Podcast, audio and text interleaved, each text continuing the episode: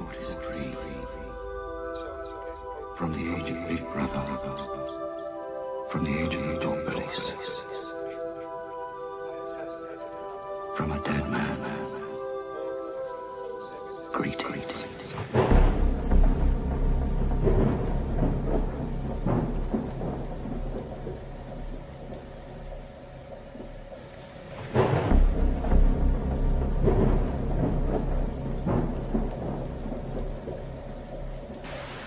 Coronavirus is the biggest threat this country has faced for decades. We're seeing the devastating impact of this invisible killer. There will come a moment when no health service in the world could possibly cope because there won't be enough ventilators, enough intensive care beds, enough doctors and nurses. That is the moment of real danger. The new variant is out of control and we need to bring it under control. And this news about the new variant has been a, a, an incredibly difficult end to, frankly, an awful year. And it's important for everybody to act, uh, essentially act like they might have the virus. And that's the way that we can control it together.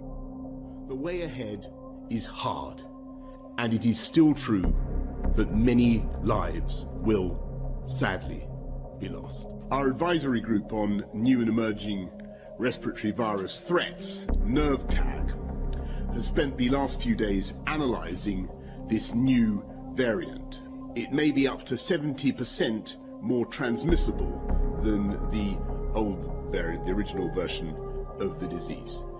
You might be infectious, and that's the way that we have to behave at this moment. Assume you might be infectious. Assume you might be infectious, and that's the way that we have to behave at this moment. Today, the United Kingdom's chief medical officers have advised that the country should move to alert level 5, meaning that uh, if action is not taken, NHS capacity may be overwhelmed within 21 days. And it's going to spread further, and I, I must level with you, level with the, the British public.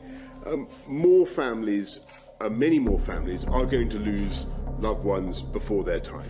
Your colleague on Sage, John Edmunds, has just sent me a statement saying that, as far as he's concerned, this is the worst moment of the epidemic because of the extraordinary inf- infectivity of this new strain. Yeah, I, I, agree with that. I mean, this is a horrible moment for sure. I just say I'm really sorry to hear about your two relatives who died from this virus. I mean, it is a very dangerous virus uh, for many people. We're looking to move to a different regime, so as we come to the fourth step, we will change the basic tools that we have used to control human behaviour.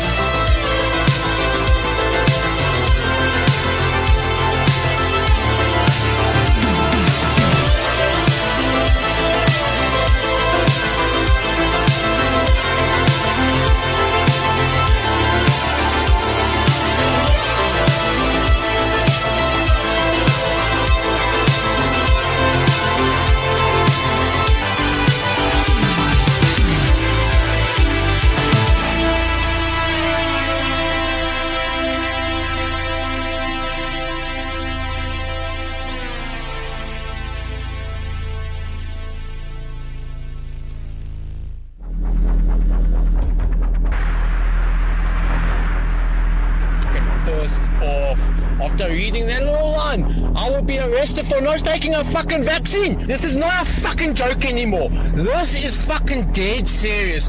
I am fucking dead serious. These people don't know who the fuck they're actually playing with. Yeah, in a group they might come and fucking intimidate me and whatnot. But fuck, they do not understand what the fuck just one person like myself is capable of. They do not fucking understand.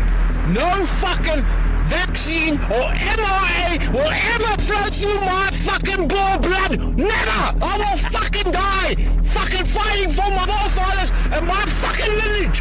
Fuck these motherfuckers!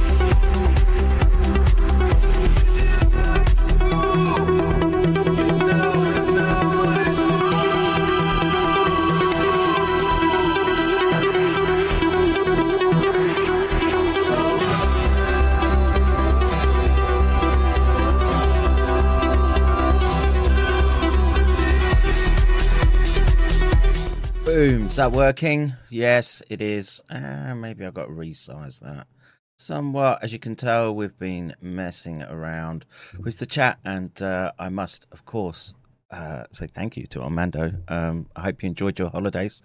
Um, certainly sounds like you did. And uh, today is uh, always uh, one of my favourite streams to do, and that's a Spartacus stream, uh, conscientious objection, and uh, the digital panopticon. Um, Hey, how's it going? I'm good, brother. How are you? Pretty good. Well, I mean, where to start? I mean, that that was a how should we say? That was a uh, fiery Spartacast that you did. Was it? Was it last week now? What's last week, right? A couple days ago, a few days. Yeah. Um, but uh, one that I found was very much on the money with respect to the current times we find ourselves in. Yes. And, you know, this. I don't know if you want to give a, a, a rundown, a synopsis. Right. Well, um, basically, I kind of went into um, some anti-war views that I've held for a, a very, very long time now, um, and uh, those views I formed over years and years of studying uh, conflict in the Middle East and um, watching the the various reports that that have come out of those those conflicts in recent years, and um, and this this goes way back for me actually. Um, so I, I watched um, uh, the Twin Towers fall as it happened live. Um, a lot of a lot of people did, but um, Mm. Yeah, I was I was 11, um, and just sitting in front of this um, 26 inch Magnavox CRT that we had way, way back then, just Yeah. sitting sitting in the living room. Luxury, And- dude. yeah, exactly. Back in 01. Um, and um, uh, yeah, just sitting in the living room there and kind of in, in silence and kind of in shock. Um, so for me, you know, I was I was kind of even at that age, I was kind of an architecture buff. Um, so I knew that the twin towers were uh, designed by Minoru Yamasaki. That they um, that they had like uh, a steel perimeter frame all the way around them as a load bearing element, and so on and so forth. Um, and uh, yeah, I was I was very very shocked by that as it as it happened. But th- but then that shock gave way to confusion when uh, they announced, "Oh, we're going to be invading Iraq and Afghanistan," Mm. and um, see, because I had absolutely no idea what Iraq or Afghanistan had to do with the twin towers coming down. as as we would find out, pretty much absolutely nothing because first of all, Saddam Hussein didn't ha- did not have any weapons of mass destruction, and second of all, um, Osama bin Laden had been hiding out in Pakistan pretty much the entire time. Yes. And, Our ally, yeah. in And- in air quotes. It was a uh, how should we say um, bizarre bizarre time. Look, I I can be um, I'll, I'll be honest, and you know at at the time, you know I had uh, different worldview, and I forever for my karmic debt was um, and it just comes from the environment I grew up in was uh, oh we can go and push back against uh, Muzzies, the Mohammedans. I was, Right, right. uh, I was Well, all for that it. was um the thing is is is that that attitude was widespread in the US at, after uh, after the twin towers uh came down it was it was everywhere. I mean there were people that were all like oh you know we're going to make a glass crater out of the middle east and we're to we should nuke them nuke them into oblivion and just take out all them dirty towel heads and Mm. everywhere everywhere. That attitude was was basically everywhere. Um so I, yeah I, was I tried to sign up twice, dude. Oh, thank, and Uh, I, I to this day, man, I'm like, thank God, thank I God. went through a phase in, in my teens where I was like, you know, I should just go join the Marines, and Mm. but then I I kept like you know kept watching more closely what was actually happening here, Mm. and you know it, it's it's really outrageous. I mean, a lot of the I mean, first of all, well, Afghanistan under, control of the Taliban back, you know, before the invasion, and they're back under control of the Taliban now. Um, Yeah, it's uh, the more it changes, the um, more it stays the same. right, exactly. It's uh, nobody's ever conquered Afghanistan in, No, in no. hundreds of hundreds, thousands of years. So. Mm. I mean, that, Um, and and look, I want I want to um, preface this stream with look, I'm very uh, those that serve and do so honorably.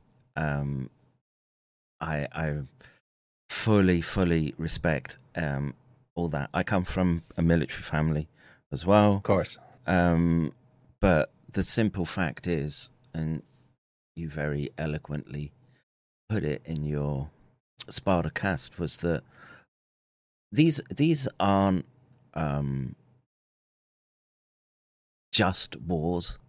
These are these very much are corporate um, endeavors um, designed to uh, degrade, rob, and um, essentially push agendas that are, are very, very far away from the needs of the people that actually do go and sign on that dotted line with the recruiter.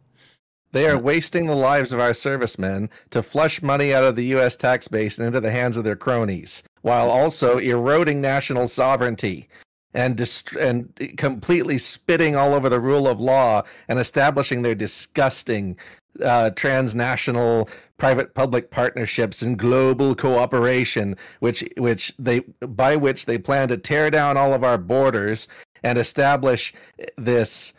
Uh, culturally homogenous new world order with one set of laws, one set of one kind of currency. It's just absolutely repulsive what they're doing, and they're spending the lives of our servicemen to do it. Mm. Well, and they're spending our and they're spending our treasure, our taxes, to do it. I will say, have you seen the ghoulish ad that was put out this week? It might have been end of last week, where it, it's a Republican ad, and they're basically extolling the virtues of arming Ukraine and uh, they're they're degrading Russian military by fifty percent. I'm not sure about that figure, but um, for five percent of the expenditure of the US budget, we and as a extra uh, bonus, we've managed to clear the shelves of all that old weapon stock, so we can refill it with all the latest and greatest um, weapons of war for uh, to keep the industries and the uh, the bankers yes. happy. Um, well, it, the thing is, is that uh, people people don't realize this, but you know our our stocks of um, uh, anti-tank guided missiles and, and bombs and and, uh, hang, hang on. I, I want to just address something in the chat. Sorry to interrupt you, dude, but would Spartacoon pick up a rifle on homeland soil to defend against invading yellow monkeys? Oh, I can uh, absolutely well, assure you. Yes, I've seen the. Uh, he's probably got more guns than most of you dream about. That's. Uh, yes. Uh, let me see if. Let me see if I can get a picture here for the for the guys in chat. Mm. Um, let's let's let's say he's a, a, a Second Amendment purist, and the look, man, there's a big difference between those rights and and your responsibilities to be defending your own own land and being sucked up into a Zog war for corporate interests. Um, yes. The uh, and we really have to. Um, well, it's it's it's to teach the young um, the difference. Um, there is a righteous uh, way f- uh, of comporting yourself, and that does uh, mean that you can um, defend yourself. And the yeah, the, the well, we'll get into it in this in, in this uh, discussion. Yes. I, I, don't want to. Um, you see what I put? You see what I put in chat? uh, let's see.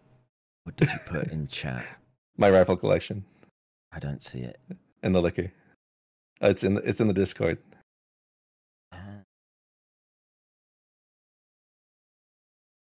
I would. Why don't I see it? Oh, is is it in Phoenix? Oh, it's not in Phoenix live stream chat. It's in regular live stream chat channel. Yeah, I'm looking in the wrong. Um, yes. Um, a, uh, a a stellar collection. And yes. um, from from left to right, I got a Sig M400. It's I got an AR10, uh, Springfield M1A, uh, Cer- Serbu RN50, um, Mossberg 500, Remington 870. Um, there's a Keltec um, RFB kind of tucked away in between there. Um, kind of too short to actually be hung up on the hooks properly. And then on the far end there, that's actually a Quackenbush air rifle. That's uh, one of those Dennis Quackenbush custom, uh, like 38 caliber. Mm, nice air rifles, fires a lead ball at a, pretty high velocity. Um, some of those custom air rifles like that, they they use them to uh, to take like bison and stuff. Yep, yeah. Um, let's see, and I I, I don't think um, you're going to be seeing the Chinese on American soil. I really don't. Well, the the the, the, concern I have is is more, and again, the ghouls that you're seeing being uh, uh, that have the public megaphone are, are, pivoting towards China as they're seeing them as a peer rival, and uh, you know, I don't know how much you think this is down to uh, doctrine and the um, was it PNAC? Uh, something for the New American Century, Proceedings of the yeah. New American Century. Um, pro- like project for the New American project, Century. Yeah, yeah, yeah, yeah. Um, yeah. I mean, what's your what's your thoughts on that? Um, the thing is, is that our um our military is is I mean has been for the past several decades led around by the nose by intelligence. And our intelligence agencies have, in turn, uh, been run by essentially by appointees put put there by rich oligarchs. So we have this situation where we, we have a, a sort of a double government. We have a fake elected uniparty of you know elected officials who don't actually have very much power to set foreign policy. And then we have intelligence agencies and contractors you know the deep state uh, booz allen hamilton um, and uh, stratfor and all those various uh, consulting firms and ngos and whatnot. And p- people talk about and this is the part that really gets me people talk about the deep state like we don't know who they are Right. you know, it's it's, it's like oh the deep state, and then you picture uh, you picture these guys like uh, standing around in in a in a courtyard in CERN wearing like these long hoods and and uh, holding candles out in front of them and marching around in circles, holding some occult ritual of some kind. It's, no, that's not the deep state. The deep state is a bunch of analysts uh, working for all the different contractors that Yeah, with banal that, uh, corporate websites that you can go and visit and see Yes. their sick. Contact us and uh, who we are, and uh, you'll get all reams of corporate gobbledygook as they justify the uh, the the business that they're in. Um, Yes. Yeah, it, it's the you go, you go to um like Mitre's website and then they tell you you go to their about page and and it's it's it's full of there there's your deep state yeah. I want to say Mitre though. Is, isn't that uh Israeli company? uh no no it's uh us m m i all all uppercase m i t r e uh based in uh bedford massachusetts um M I T A E. uh, uh, r e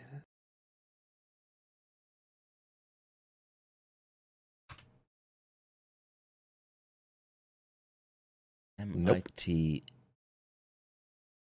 and these were some of the guys that um let me see if i can if i can M I T A R E. No, no, no. M I T R E. I just put I just put their uh, the URL in in chat. Mitre Corporation. They were also at the head of the uh, the COVID nineteen healthcare coalition C nineteen HCC, Mm-mm. and um, if you go to their uh, like C nineteen HCC's impact report page, you can see all the different people. I mean, and all the different organizations who were involved in uh, the COVID nineteen healthcare coalition to uh, to track and trace um, like American citizens kind of a deal uh, with like digital tracking and QR codes and all that crap and and um, they have uh, man uh, look at look at all the different organizations. I, I, I've involved in just fell on a page called Mitre Attack, a globally Oh. accessible knowledge base of adversary tactics and techniques based on real Yes. world observations. The knowledge base is used as a foundation for development of specific threat models and methodologies in the private sector, government, cybersecurity.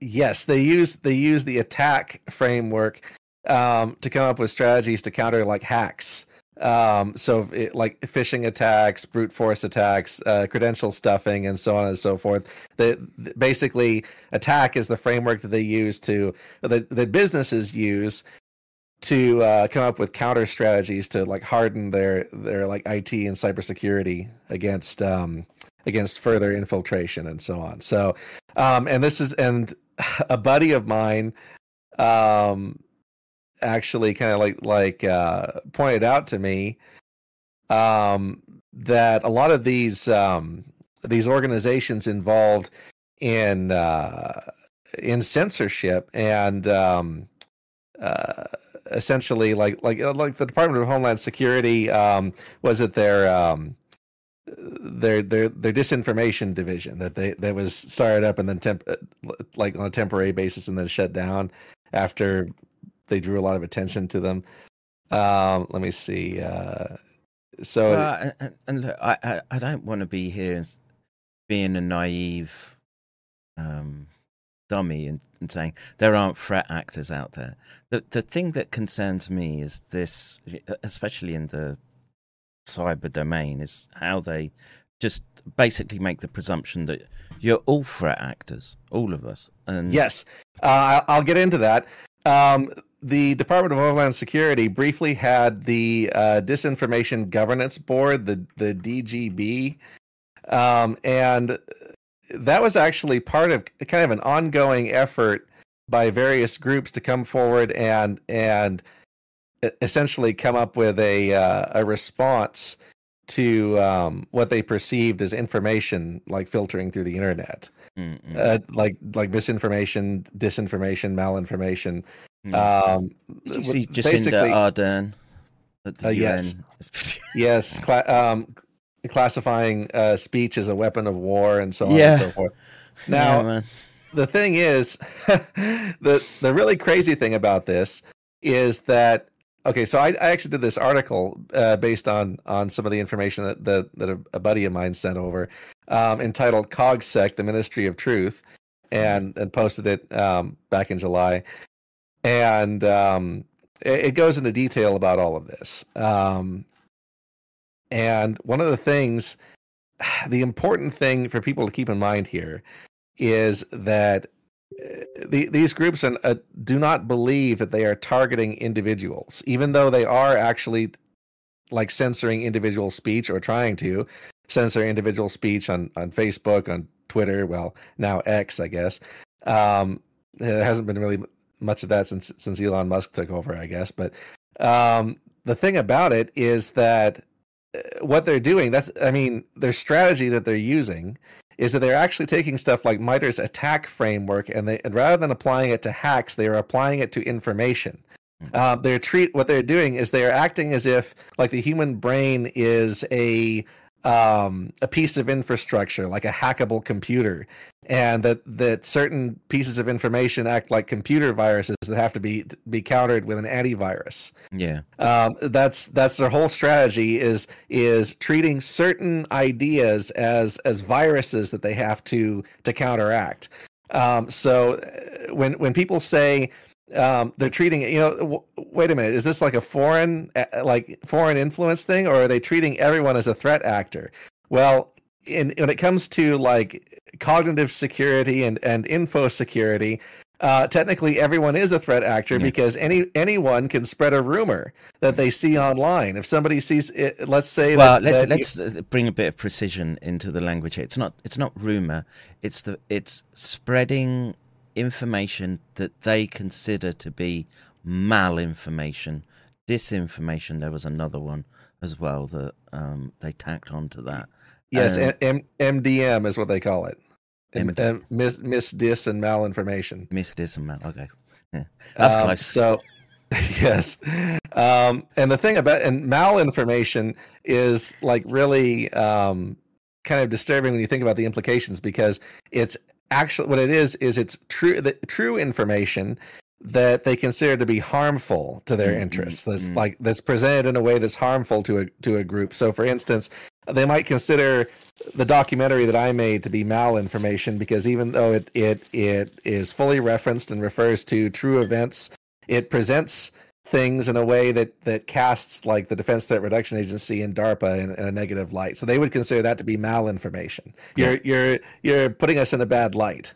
So You've got information disorder, Spartacus. exactly. Proceed to your nearest treatment center.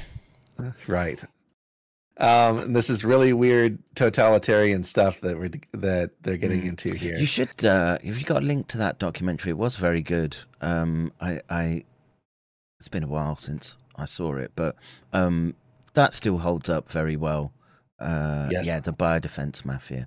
Um, I actually uh, I recently redid the the transcript for it with inline citations. oh, Um, excellent. And it's it's got hundreds of inline citations and a couple important corrections as well. Um, so there was there was one thing. Um, uh, the one of the, the most important corrections at the beginning there, I, I believe, I think I, I might have mentioned this on one of our last streams, um, or or we might have discussed this. Um, so uh, the quote from Jose Delgado about um, oh how we need a program of psych- psychosurgery for political control of our society and so on and so forth. Mm. Um, that that quotation um, was on a number of blogs. It was on AZ quotes, and it seemed like a legitimate quotation. But and they even had a reference to a specific congressional hearing and, and the congressional record. Uh, but then I actually started going through the congressional record and through some through various essays and found out that the quote may have actually been fabricated. Mm-hmm. Um, so um, and there was this one article by Barry Blackwell entitled Jose Delgado, a, a, case study, Science, Hubris, Nemesis, and Redemption, that, that claimed that it actually came from statements made by Peter Breggin to Congress um, that that supposedly misrepresented Delgado's views. I'm trying to get um, to speak to Peter Breggin. So I I actually dug into the um, the congressional record and found a record dating to February 24th, 1972, where then New Jersey Representative Cornelius Gallagher was entering Peter Breggin's article, The Return of Lobotomy and Psychosurgery, into the congressional record. Mm. Um, and even though it doesn't contain, you know, the, the supposed quote word for word, um, it uh, it actually, I mean, I, I believe um, I mean, it, it, looks like the quote was paraphrased from that. So, um, yeah, but um, it's not like uh, Delgado didn't write about the need for this. Um... Yes, that's the the thing is is that even though it, it isn't a direct quote, um, it's actually fairly close to the views he he expressed. So, mm. I mean, I could I um, could dig my thesis out. I had a section on Delgado way back. I mean, I've forgotten most of it, but I mean, it's such it's such iconic um, imagery of um, him sort of stopping the bull, and yes, you know that was exactly what I was doing, and so it's you know it was when you do a PhD, the the thing they tell you to do is, oh, you've got to have the history in there. You can't just jump in with your experiments and data and uh, what have you. I, I don't know. If you rattle off free nature papers, maybe you can do yes. that. But for the rest of us, mere mortals, you've got to do a sort of um, historical biography and the you know, and it's got to be comprehensive. And yes. you know, I, I had to go all the way back to sort of Galvani and the, his experiments and yep. Um, and then there's, you know, there was just the stuff with uh, Penfield and the homunculus, and um, and they were doing this stuff in the 30s and 40s, sort of opening people's skulls and um, mapping mapping cortical structure. Um, yep. The the only thing that's happened is the technologies have just become more compact, and you know your your traces. I recently uh, I, not to interrupt, but I, I, I recently picked up a, a, copy of the um, the very much out of print uh, Vance Packard book, uh, The People Shapers, and that's one that I, I definitely recommend um, because it, it goes into like back in the seventies how uh, like you know how all this Delgado you know type stuff was was um, was mm. taking off around that time. You know, using electrodes yeah. um, electrode stimulation to to treat mental disorders and all that. Mm. Yeah, there's the oh, I've forgotten his name now as well, but there was the the guy who was doing conversion therapy on uh, homosexuals.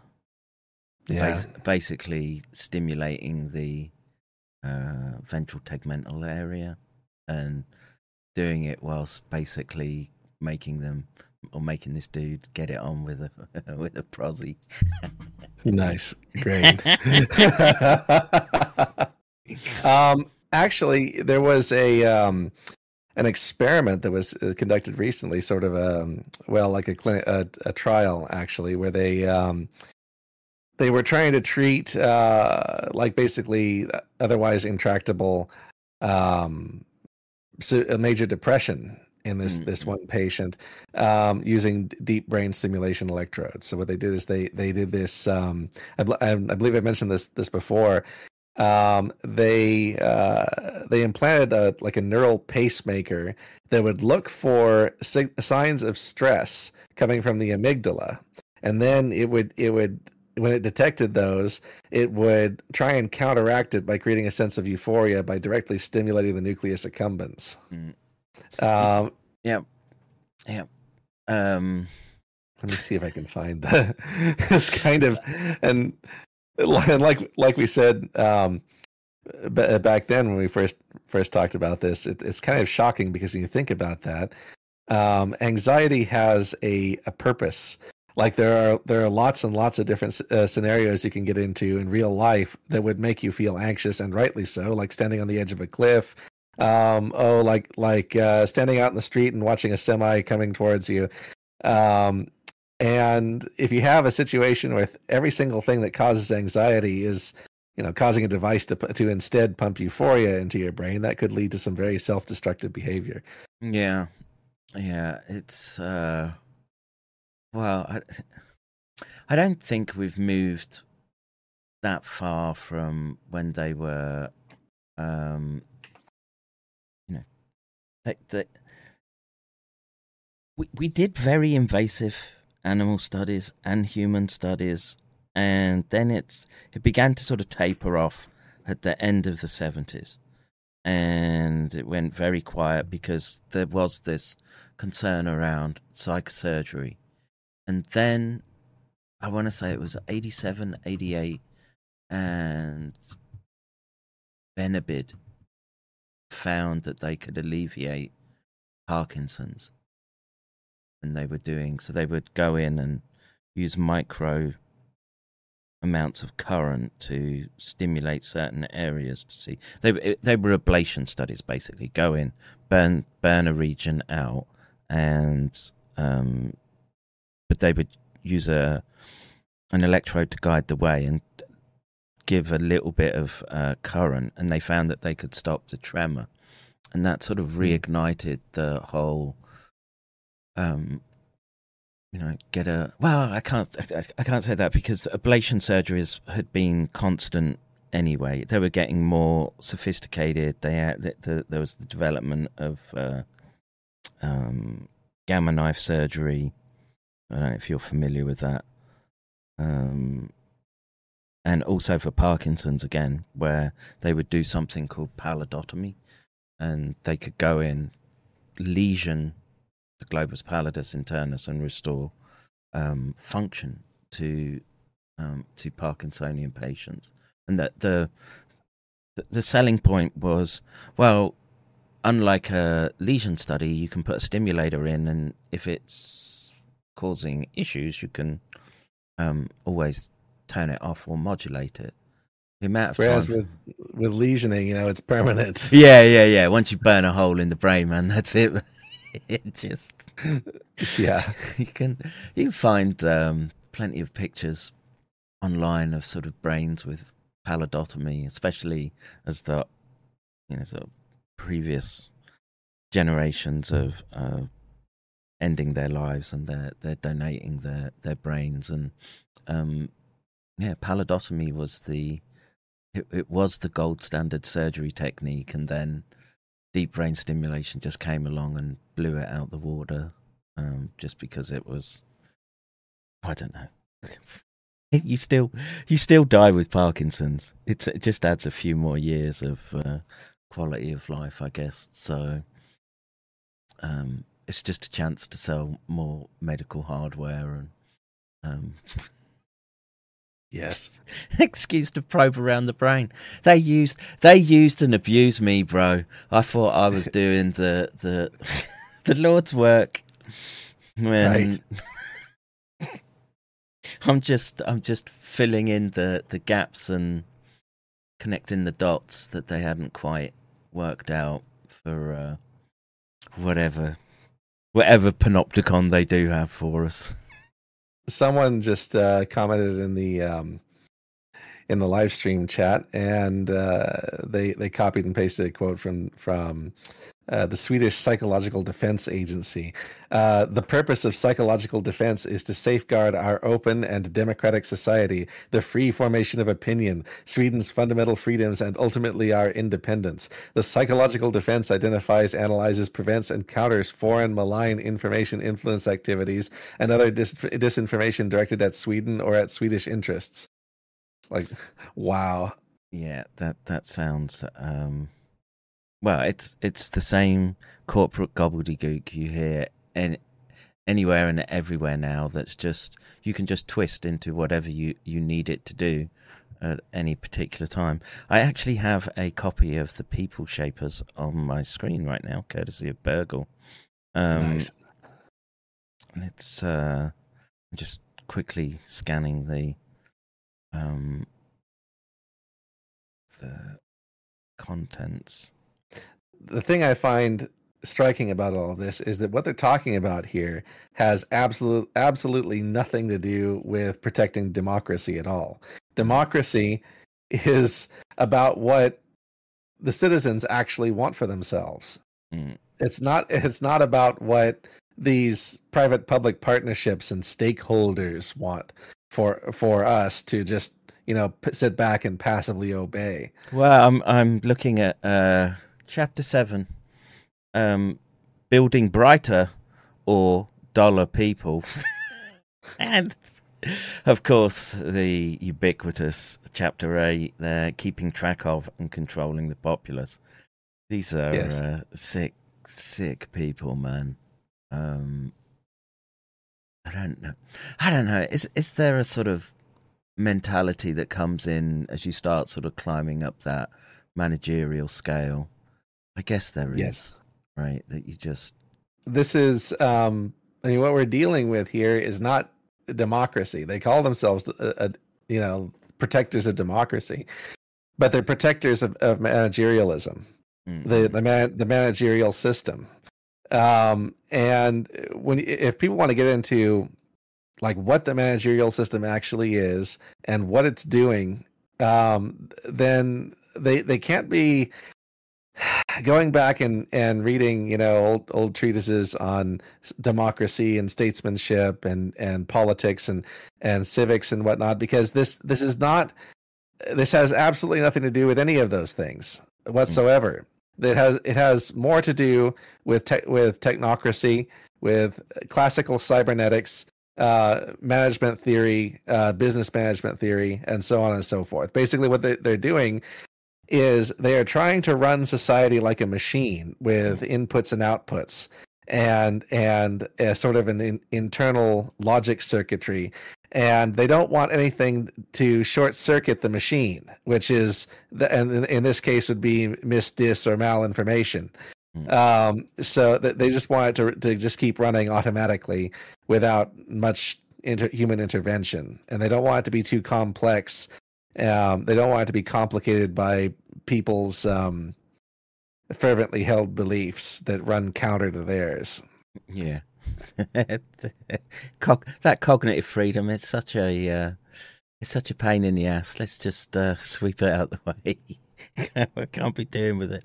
But the it's a deification of algorithmic control, right? Every, Yes. everything can be, um, as you said, uh, passed into inputs and outputs and uh, flows of information.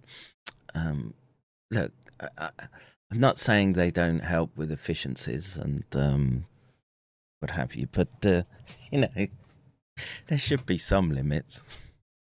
Yes, it's um, if people read, for instance, um, um, what what's the tra- tragedy and um, Carroll Quigley, uh, tragedy and hope. Uh, not familiar with it. um people should definitely be reading that it it's i mean i i don't think it's i think it's been out of print for quite a while now and there's there are rumors that there are people going around trying to find every copy of this book and destroy it because it it, it says it says too much it gives Uh, away it gives away the game and you and you I would see ask the uh, obvious one in that is uh, is that being uh, is is the censorship being pushed by the ADL by any chance or Well, maybe, maybe, but um, the thing is, is that there was one quote from this book. Let me see if I can find it. Um, uh, let me see if I can find the exact quotation. Um, Look, thirty bucks for a beat up? yes. Uh, you know what? I bet uh, I bet Burgle has a copy of that. Let's see. Uh, yeah, he does. Oh no, that's People Shapers, but um, Tragedy and Hope. Yep, we've got a copy. it's available on the library, but you've got to be a select member to get in there now. Um, It's, I believe it's also on the Internet Archive. Um, um, the thing about this is that there was this one passage from this book. Um, okay, so I, I don't have the exact, I, I can't find the exact quotation right now for some reason, but to, to paraphrase, there was one um, particular part in this book where they, they said that you know both both party parties in America. I mean, it should it should be reduced to like a two party system, right? And in this two party system, you should have these two parties that whose beliefs and and attitudes and um, uh, and policies are actually very very close to each other, so that it doesn't really matter who people elect. You know, they they- end up with essentially the same thing. Uh, the uniparty, in other words. yes, yes. And this is the problem that we have is that so much of, of how our, our economy is run and how our foreign policy works has been delegated to supranational institutions that we don't have any control over because these institutions are run by uh, foreign appointees and not by elected officials. Mm, Um, yeah. and, yeah, and the, the, the question I, I keep running into though is, um, okay, you've got these hierarchical frameworks that, you know, the concept of country, etc., is they, leave us with that 18th century illusion. Um, but the world, the corporate world, has moved on massively. Uh, The huge quantum leaps away from where the norm where normal people think that they should be operating. You know, just as businesses that are supplying services to a community, and they've amalgamated and um, just uh, I don't know if there is real competition or not. Um, perhaps there was once, um, but you know where where does it end up at the top? And the purpose of this system is to is to keep the little guy competing with each other and at each other's throats um, for for table scraps, while for for all intents and purposes, the elites, the oligarchs of every nation, are all on the same page. Yeah, yeah, and I don't know. I don't know. Where did I see it? I think I saw it in Twitter. You know, we know we know that there was, um, you know, the issue about the um, different processes for making these gene transfection shots, right? So there there was basically something. It's process one where literally they go to great expense to um, manufacture in a pure form the uh, the spike protein genetic material that they want you to uh, express, and then there's the second process which uses uh, sort of bulk methods of um, bacterial plasmids and all all the issues that come with that, and we know from Australia that they were doling out. They were Pfizer were keeping special batches for themselves, and I would presume their I don't know lackeys in positions in in, in the government positions, and I just wonder to what extent that really happened. How how many of the super predator class could, if they wanted to, got the um, pure uh, vaccine, or were in a position to be able to refuse it, just say no, I don't want to do that. They got they got saline. They got a placebo. I think so. I mean, I've got data which says that there was a, a lack of phosphorus signature in what in one sample. I don't know. I wish I had. I wish I had. I had just the dried remnants of it from previous experiments, so I couldn't run the experiment there and then. So that's the sort of hole in that bit of data. I don't. I don't think there's any consistency between. I mean, from vial to vial, from batch to batch. But, but I mean, for any of these, for all we know, there there are dozens of different different um, batches with different contents. Mm, yeah, yeah, and I I think a lot of what happened was that they got um, they knew that there were serious adverse events that they couldn't that it would be difficult for them to cover up. And so I think they, you know, well, they rem- I, I think they removed the adenoviral vector ones because I think they were just too efficient in producing spike.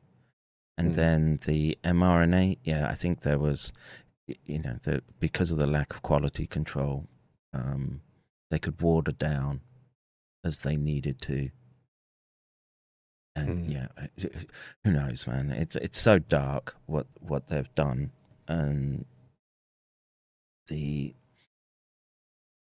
it's it's technocrats um, thinking that the it, it, rolls for thee, but not for me.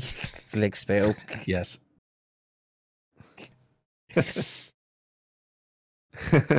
Assholes, man. Yep.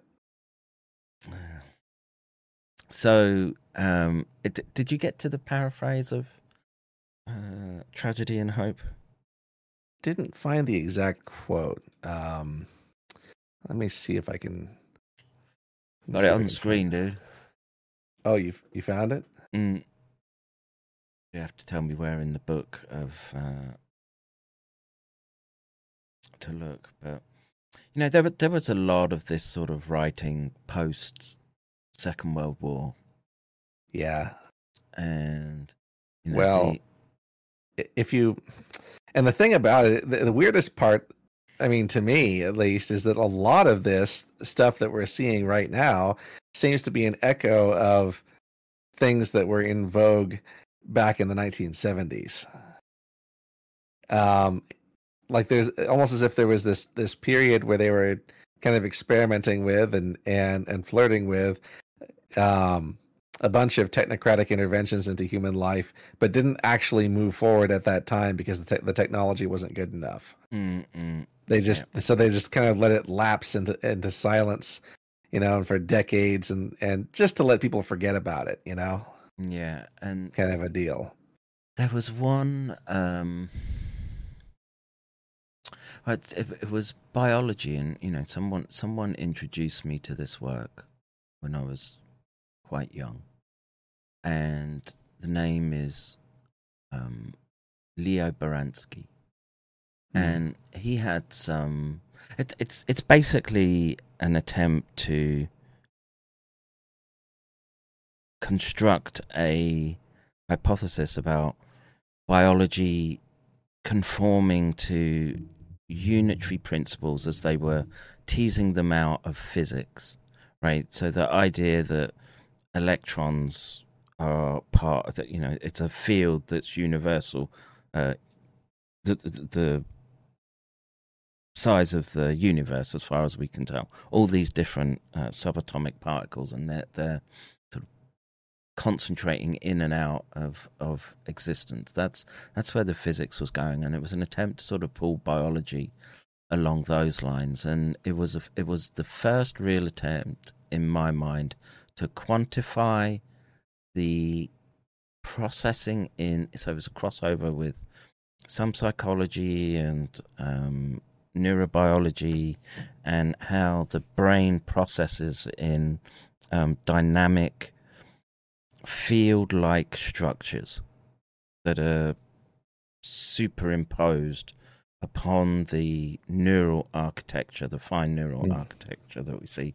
It took me 20 years of thinking about that to really put it in uh, a modern, not even modern, but just a, a parlance that wasn't so uh, opaque to the average reader. And you can, you can, I don't know if you can find his book now. Um, Leo Baranski. I have a copy, but um, it's and it's got a really, and you know, in retrospect, thinking of the title, um, Leo Baranski, and it's something world civilization, unitary Hmm. principles. Yeah, it's called unitary principles and world civilization. Is it uh, scientific basis for Yes. world civilization, unitary Yes. field theory? Yes, yeah, and That's that's one of those ones that's really hard to find now. Yeah, yeah, yeah, yeah. I mean, I have a copy, um, and yeah, you can you can you can see the emergence, and again, it's much it's very much a sort of post-war um, phenomenon, uh, obviously because of the computing advances that had been um, that had taken place during uh, the war. And uh, and there was stuff um, prior to that, and you know, but Lancelot, um, no, Leo Baranski, um, he apparently was hanging around with Albert Einstein, uh, and in regular communication with him, but he makes a uh, he built a lot of his work on a guy called Lancelot Law Whyte. Lancelot Law. And he wrote a book, uh, paper book, Unitary Principles, Physics, and Biology. And he, I want to say he was a contributor to Look, cost you 200 bucks. Unitary principles in physics and biology. And I actually Mm. found um, Lancelot Lawway a, a more approachable um, set of theorems, I guess. But yeah, 200 bu- bucks for the used, used copy. um, and you know I, I i i innocently was reading this stuff and i don't it, it didn't really register with me. Uh, the, the Baranski stuff i was just like yeah his sort of um prescriptions just felt very um collectivist and communist leaning. And um but the like I say the but the neurobiology he was doing and trying to build out, sketch out this um, how the brain would be operating as a whole, and um, it was, was quite um, quite ahead of its time, I think. Um, but the you know all, all this well, we've turned into Ah. a literature review, but just I've I've actually I found that speaking of which, I've actually found the quote um that in that um in that book um in in uh, Carroll Quigley's uh, Tragedy and Hope. It's actually toward towards the end. Um on page 1034 um let me see here uh is that right? Um uh, which page did you say? um page One 1000 1034. That's Um, a hefty tome, man. yes, it's. I actually have a physical hardcover copy on my bookshelf, it's it's uh, Door Stopper. Um, and uh, let me let me see here. Um, the chief problem of the Eastern establishment for a long time has been how to make the two congressional parties more national and international. The argument that the two parties should represent opposed ideals and policies, one perhaps of the right and the other of the left, is to the Eastern establishment a foolish idea acceptable only to, to doctrinaire and academic thinkers. Instead, they believe that the two parties should be almost identical, so that that um, uh, they can contr- control the elections without le- leading to any profound or extensive shifts in policy. I must have a different version because here it's talking about nuclear strategy. Uh, um, never mind. Uh, keep keep going. Um, the Eastern establishment, establishment believes that policies that are vital and necessary for America are no longer subjects of sig- sig- significant disagreement, but are disputable only in de- details of procedure, priority, or method. Uh, we must remain strong, continue to function as a, as a great world power in cooperation with other powers, keep the economy moving without significant slump, help other countries do the same, provide the basic social necessities for all our citizens, open up opportunities for social shifts for those willing to work to achieve them, and defend the basic Western outlook of diversity, pluralism, cooperation, and the rest of it as already described. Um, Uh, there, there was a major failing in, in that statement there. Um, that didn't quite pan out. Uh, what what it should have said was, what will happen is that we will allow advancement for those that comply with our ideological underpinnings, and uh, we'll we'll make sure they stay in place with uh, deceptive or, or sneaky programs of blackmail and correct. None of that hard work and climbing up uh, the cream rising to the top. It's all those who are prepared to uh, bend the knee. I'm afraid this That's- is this is the problem that I've had with American politics um, for as long as I've been alive. Um, it's it's watching people argue about things that have absolutely absolutely nothing to do with the economy or foreign policy or anything that actually matters. Mm. Um, people that are just back and forth constantly about. Well, sometimes they they they dig into into healthcare um, a little bit, you know, like like a, political parties in America, you know, the Republicans and Democrats are presented as having opposing views on healthcare, um, and you know Obamacare versus Trump care. It's it's the same thing with a few lines changed around. yeah.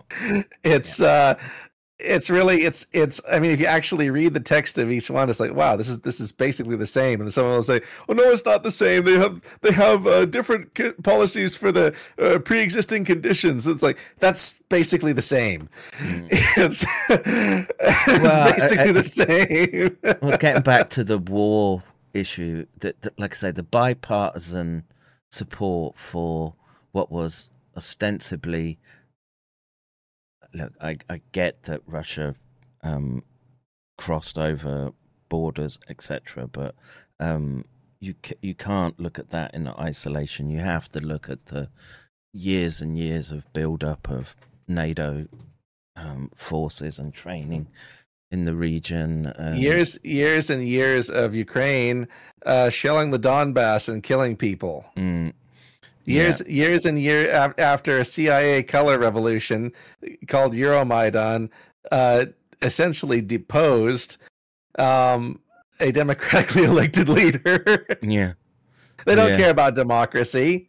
They don't give a shit about democracy. They stood when when people elect people that this that this um, uh, when people in in foreign countries elect officials that the CIA don't want to be there, they just start up a um, uh, like these artificial astroturf protests, Mm. and then they and then they they start then they make sure that truckloads of weapons start showing up Right. to start a, to start a civil war if if um if people don't comply with what the crowd demands. Mm, yeah. And you know, it. I was following it. You know, it would be in my feeds and what have you, but I had no idea it would devolve into what we're seeing right Look now. at look at uh, look at Libya uh, during the Arab Spring. Um, you know, the, uh, people were throwing Molotov cocktails all over the place. They were trying to to bulldoze uh, government government buildings in Libya, um, and and then they were like uh, when you know when they started cracking down on the rioters.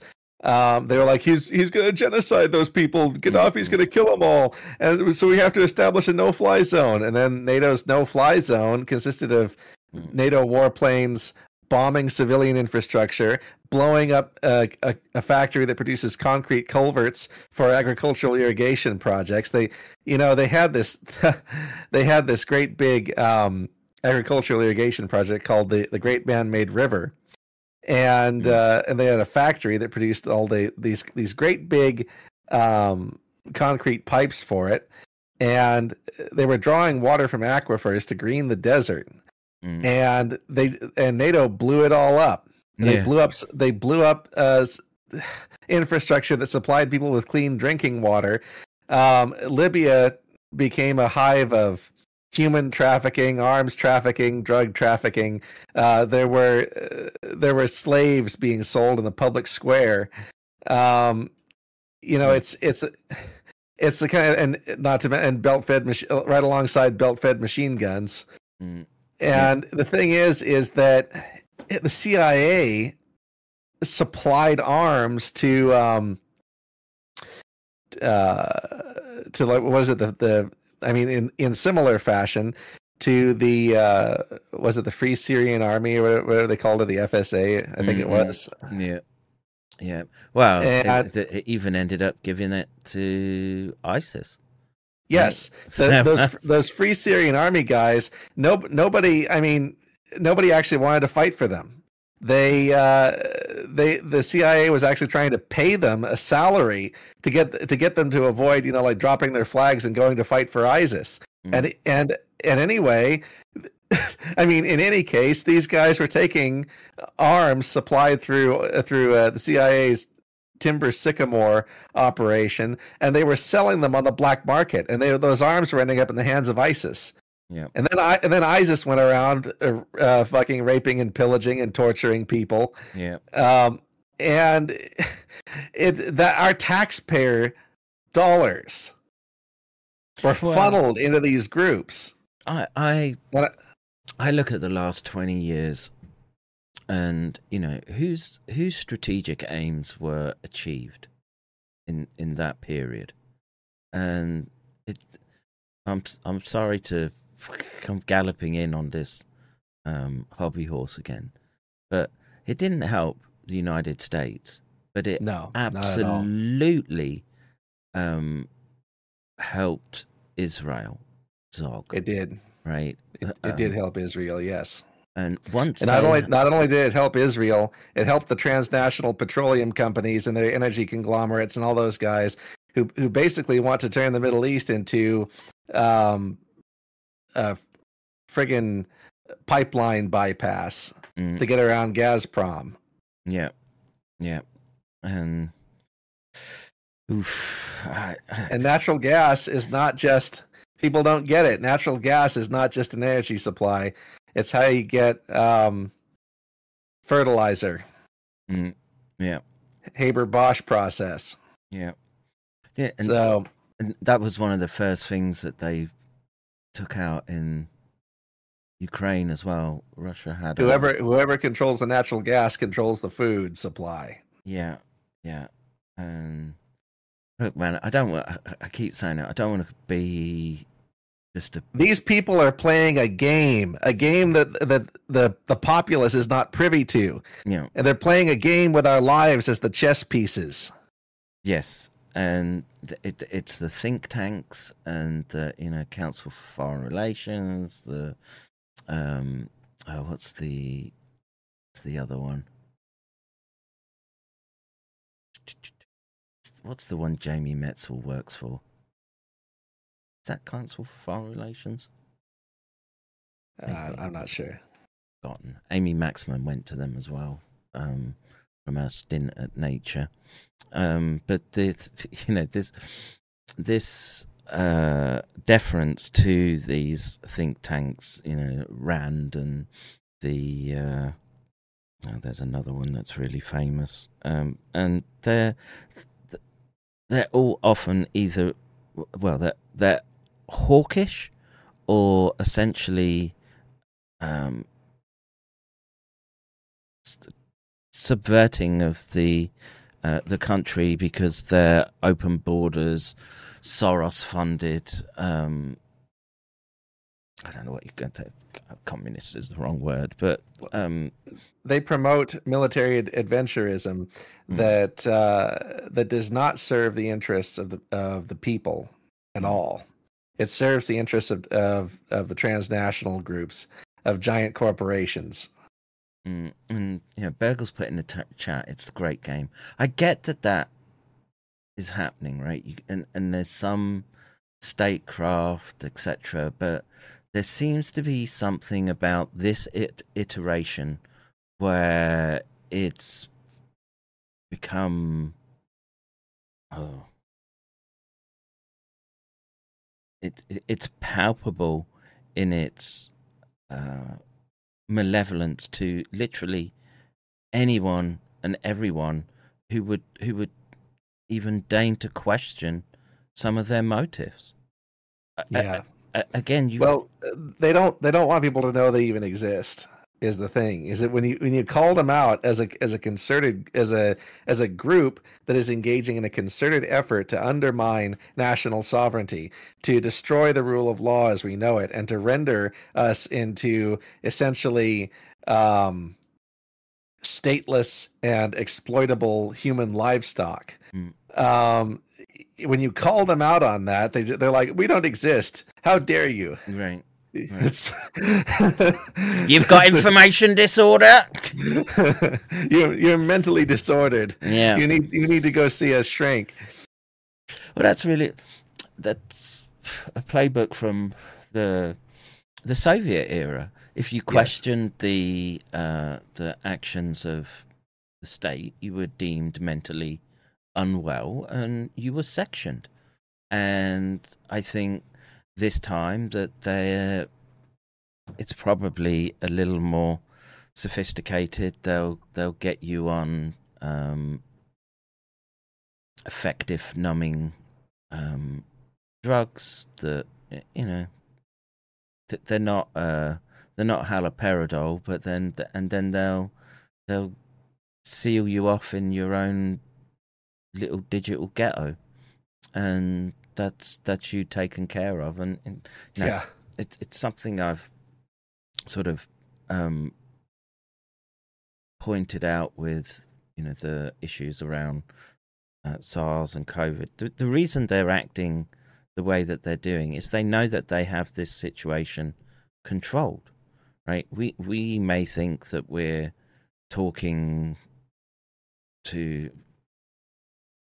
or, or getting some reach, but that network has been contained. Even the you know the the super players in in that um, area are uh, again it's all preaching to the same um, same individuals and in a sense yes, sense they use they use algorithmic control mm-hmm. to make sure that that your your message is siloed so that you you only reach an audience of other true believers yeah yeah and again that's very much a weaponization of the technology, and it's um, very, again, malevolent in in its implementation.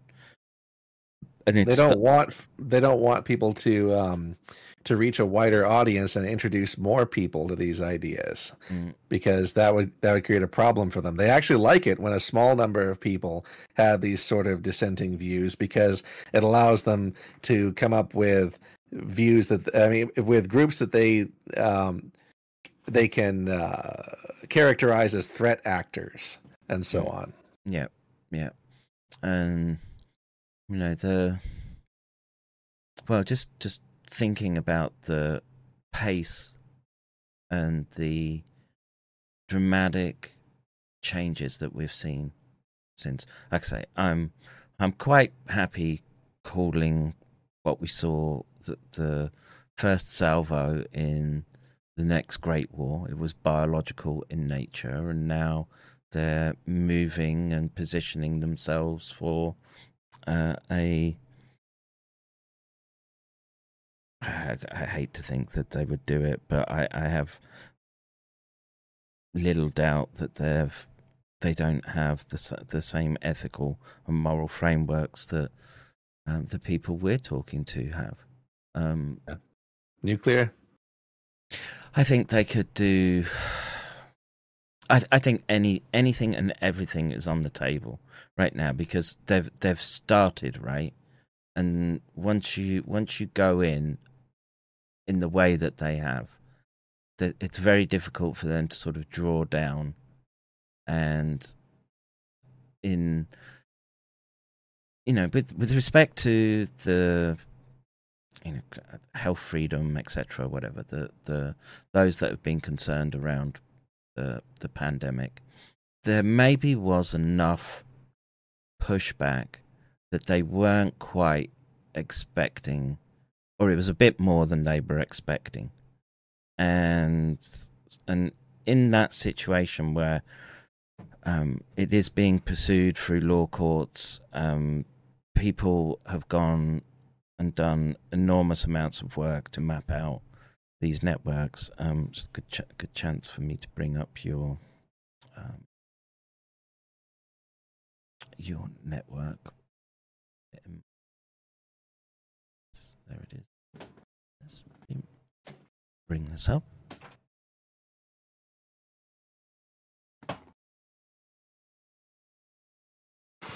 And um, that there, as you as d- do you see the screen? Uh, Are you watching the stream? Said there's probably a bit of a lag, so um, it's your uh, COVID nineteen biodefense mafia. Um, Um, I don't. I don't see this screen I can share. I can share. I I was just wondering if you're watching on, um, Oh, watching this the stream concurrently. um, but I can certainly share. Um, and um, you know you. Oh, yeah. Sorry.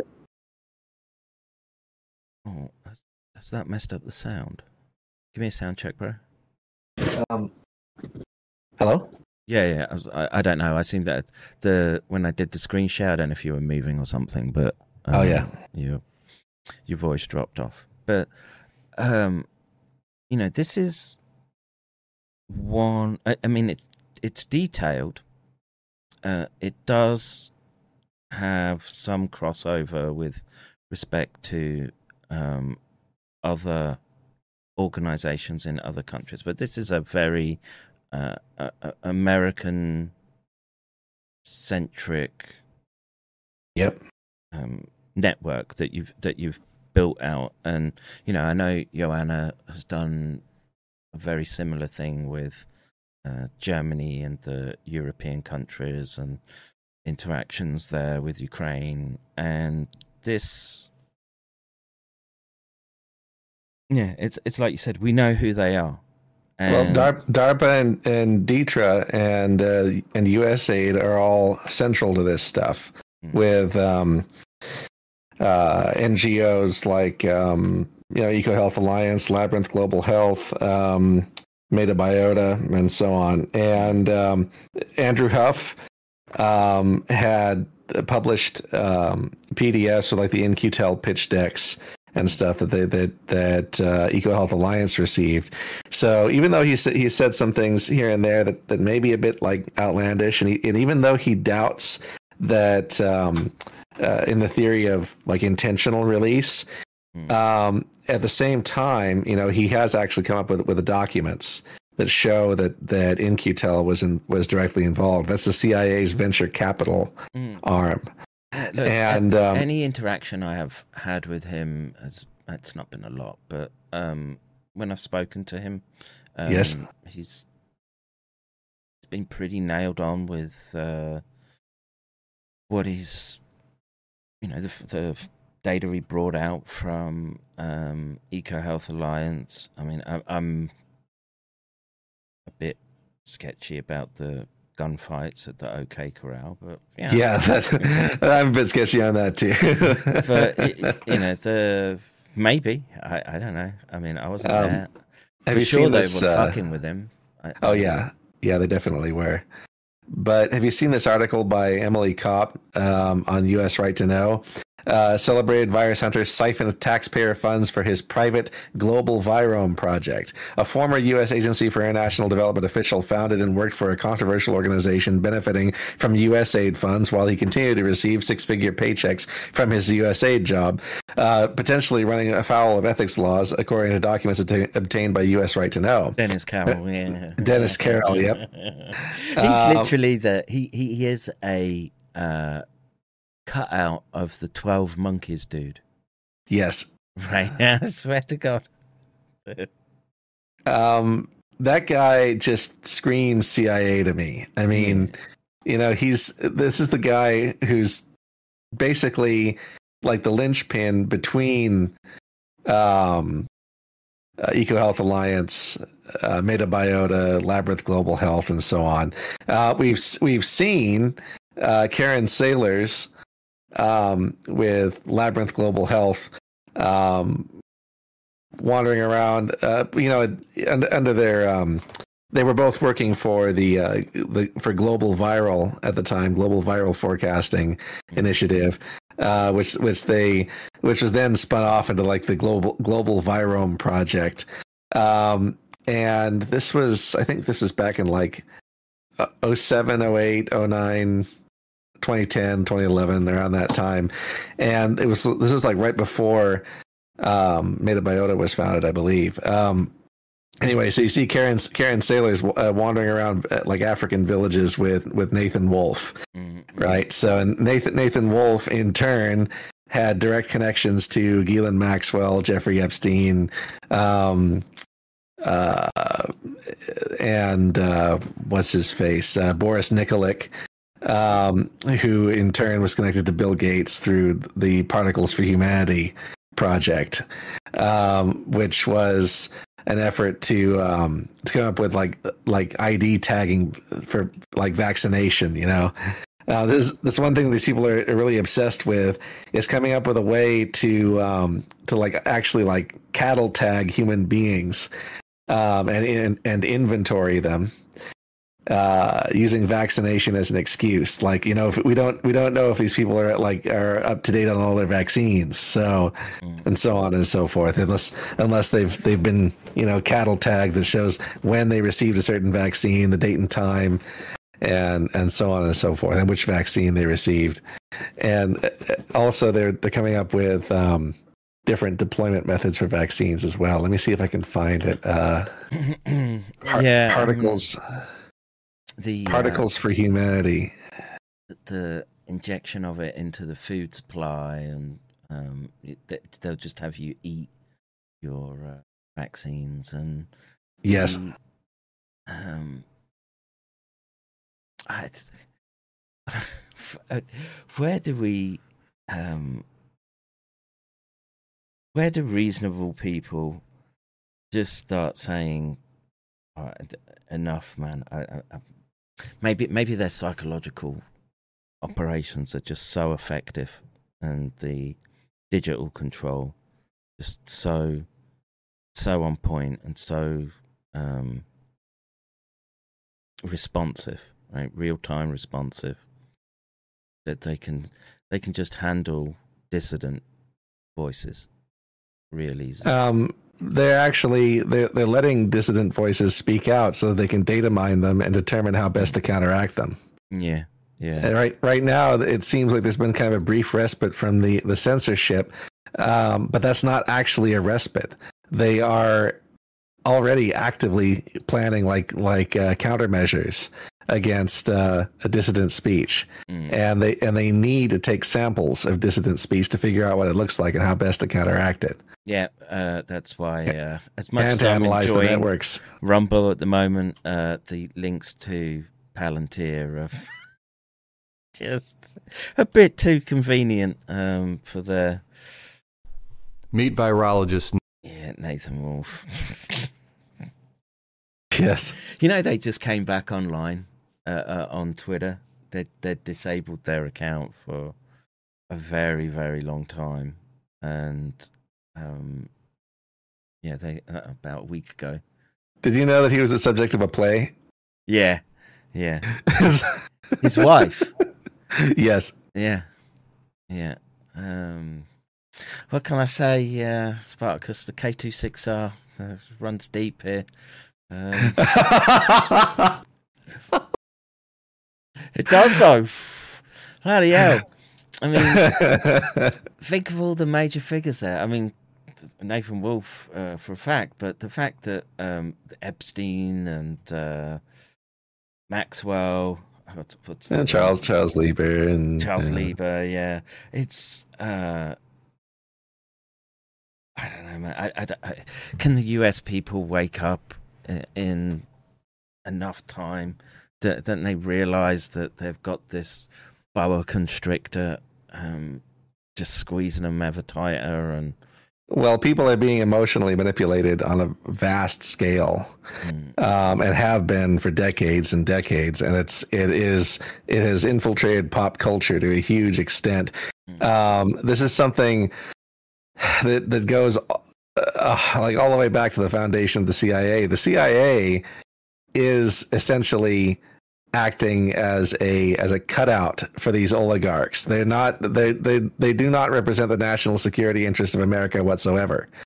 That's the that's the first thing people need to recognize. So when the CIA is out there and they're picking targets for our troops to to annihilate, they are they are doing so uh, with the knowledge that that those targets are handpicked specifically to, I mean, to meet the national and security interests of these wealthy oligarchs and not American citizens. Mm-mm. yeah, yeah, and I know. I, So our our lives, our our treasure, are being wasted on the, the ambitions of people who don't who don't even. I mean, their their interests are completely disconnected with ours. Completely. Mm. It's it's just. I mean, people aren't. I mean, and look at how resistant people are to en, to enlisting now. Um, I mean, after after all this woke crap in the media, um, after um, uh, you know uh, drag queen story time and all that crap. After um, I mean, looking at how their kids' education has been completely degraded, um, nobody wants to uh, to enlist for um, in the military because nobody wants to to to stand up for this crap. Yeah. nobody wants to spend their life their their life blood for defending Globo Homo. defending this this homogenizing force. Mm. Yeah, and you know that's a, a, another thing to just point out with Ukraine, right? Where they've got they literally have that tranny spokesperson um, as their well, not anymore. Apparently, she's lost the uh, it. It has lost the position. I think as of today, uh, I saw. This um, this realignment of our military, this um, the usage of the the vaccine mandate and so on to flush out conservatives out of the military, that was an intentional CIA ploy. The reason why they did this was because they calculated and, and determined years and years ago that if a civil war occur- occurred on American soil, they would lose. They would lose because half the, the military would Im- immediately defect and and and start a coup, which would put a um, a far right coalition in power. Um, and they didn't want that. They want they want like anyone who's who's far right, anyone who might have white nationalist tendencies. They want them flushed out of the U.S. military. They want them on the streets. They want them helpless. They want them filtering into into easily eliminated like and fractious militia groups. They don't want them to, to have access to direct access to military resources. That's why they are encouraging you know more and more more and more left wingers, more and more progressives to join the military, to to join um, uh, in, intelligence and so on. Uh, they're trying to attract a certain personality type who that is uh, more amenable to the the destruction of the nation state as a concept and its replacement with a with a borderless society. Um, and it, it really, I honestly I mean, I don't, I don't really consider myself to be like a, a left winger or a right winger. I consider myself to be a no winger. Mm. I am, am done with partisan politics. I am sick to death of of these disgusting manipulators and how they they've driven people against each other mm. non i mean just constantly just driving the working class against like against each other so we're at each other's throats const over this crap um, over these pointless domestic policies that have absolutely nothing to do with our our well-being our our prosperity you know the thing the thing is what we actually need is we need a bipartisan movement against these people who are robbing us. Mm. Yeah, but again, um, I, I, I think their psychological operations are just so effective nowadays. Um, slick man, I'm sitting here being the paragon of. I I spend all day scrolling the internet. I'm not out. the the authorities, uh, the CIA, and and these oligarch scum are not afraid of right wing and left wing partisans. Mm. Not at all. They control them. Mm. They are they're afraid of people who who can bridge the gap. Mm. People who who actually want there to be a bipartisan response to tyranny. Yeah. And yeah, I'm praying for America, bro. I really am. Uh, if if there's one place where there's this sort of ember of um, hope, uh, it's there, and you know, um, because you know, a lot of these discussions were were had in the in, in the establishment of the country, and they they did put in the safeguards with respect to um, government overreach, etc., and um, states' rights. And uh, you know, in, in theory, it should just be a case of exercising um, those legal instruments. And but they've they've, they've managed to sort of jujitsu everyone into um, into submission uh, with the with the sort of legalese, legal warfare, and the if they can have bipartisan um, TV campaigns where they're uh, hooping and a hollering for the, the money they've saved on the amount of Russian deaths that they were able to inflict. Um, and at the same time, you're hearing this change.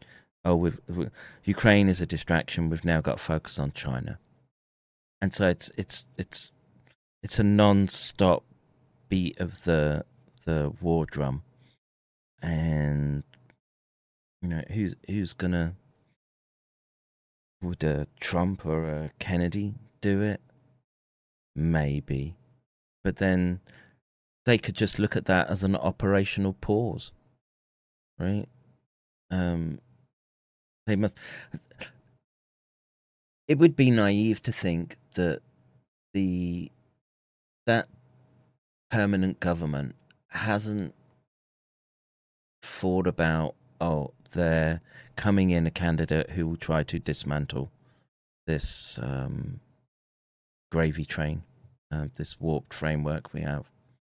And I just wonder what they do have uh, in response. And I, I, don't know, you can probably answer this better, but it, it seems to me that it's very easy to jam up American politics and the which should be a discussion and refinement of policy.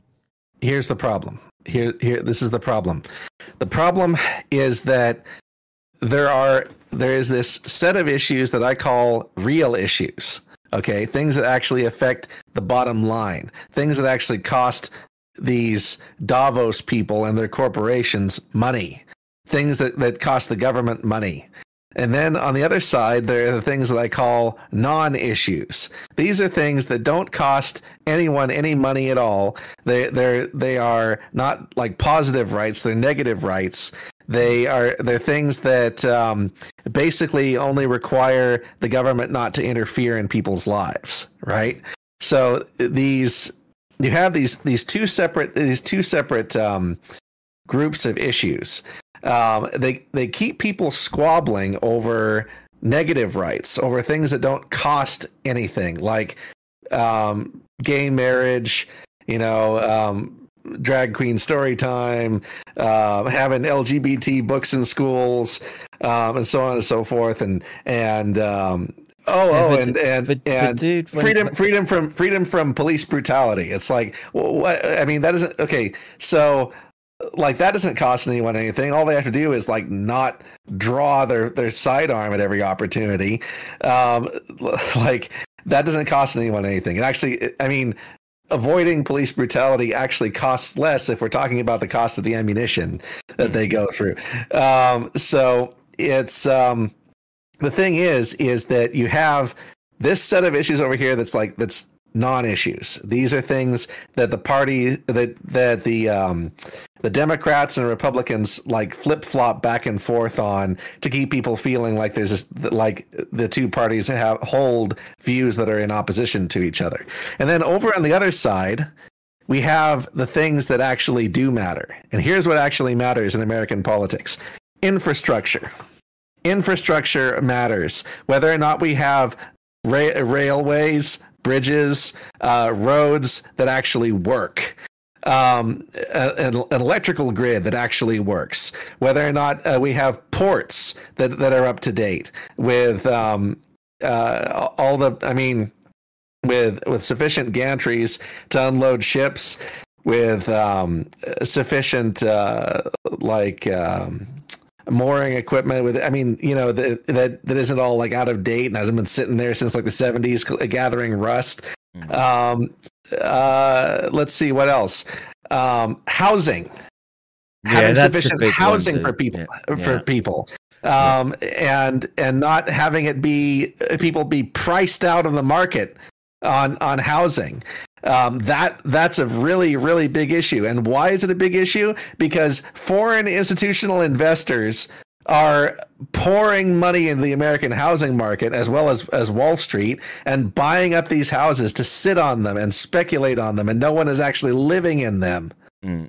and and Yeah, they're just they're I- just I- using them as a store of value and they're not actually and nobody's living in these houses I, I'm wondering if it's if it is just that because it's a, it's such a um, heinous weaponizable move, right? Where you you turn everyone into renters and you start by forcing people to rent it's it's a population control measure they are Yeah. trying to to restrict access to um to indi- individual like family size homes and force people into, into tiny little little flats tiny little studio apartments where they can't raise kids because they want people to be to be single and childless as much as possible to con- to prevent births yes. um, so this is the thing, and also wage theft. Um, corporations allowing our wages to stagnate for the past fifty years. Um, this also prevents people from from having upward mobility into the middle class, prevents them from having kids, and so on and so forth. Um, the, that's another real issue. Okay, so how about another one? How about another one? Um, foreign policy military adventurism. Is it a good idea for us to just bomb whoever we want willy nilly? To just to just drop bombs in one country after another in the Middle East to turn people's houses into rubble. As we can see, this has created a refugee crisis. It's also um, it created a drug crisis. You know, with opium, uh, with with heroin uh, lining our street, heroin addicts lining our streets, opium from Afghanistan and stuff. And we have fentanyl coming into our ports from China that's poisoning people. These are re- all real issues. We have Im- an immigration crisis. We have we um, our our southern border has um, uh, people fleeing gang violence and, and and drug cartel violence that is being fueled by our our security and intelligence forces um, intentionally funneling arms and and money into the hands of these cartels. Yeah, this was something Charles was um, mentioning, which is that uh, this They are um, they are pushing people across the border from Mexico because they want a uh, a um a class of of impoverished people that they can easily turn into their indentured servants. Mm. And they, And- they and they're um, they're aggravating or, or they're fueling it because it it enables them to or these organizations to uh, launder money, right? That they um, by well, you you would say they're not escalating the fight back, but they're causing the problem. And as a consequence, that bureaucracy, which is supposed to be dealing with it, grows, and they that becomes a self uh, feeding parasite on all the all the money that is that goes into the trafficking, the gun running, the drug running, and the, it it uses that and grows off that. It's a source of source of power, and and, and to me, it seems it seems such a solvable problem. people should read um, people should read uh, the new class war saving the democracy saving democracy from the managerial elite by michael lind. Um, in this book he goes into um, the uh, the true class divide in america which is between uh, the urban managerial professional elite ca- uh, caste and their service service industry um, slaves and uh, the heartlanders outside the urban hubs, which consist of you know rural, rural um, agrarian, uh, agrarian and and um, uh, suburban enclaves that that don't have that kind of class structure. Essentially, the the like all middle middle and uh, essentially like middle or lower middle class people. So you what you have in the cities in America is this huge huge divide between the the elites and you know and Starbucks workers, right? Um, laundromat workers, you know, p- people who provide all the little services along the way to the office. Um, and then in in uh, out in the suburbs, you have you know more people who do more like the skilled trades and such um, who uh, you know have a have a, a, a decent amount of wealth, but aren't like super dependent on a subservient cast of people. Um, the managerial elites want to dis- utterly destroy this latter group of people.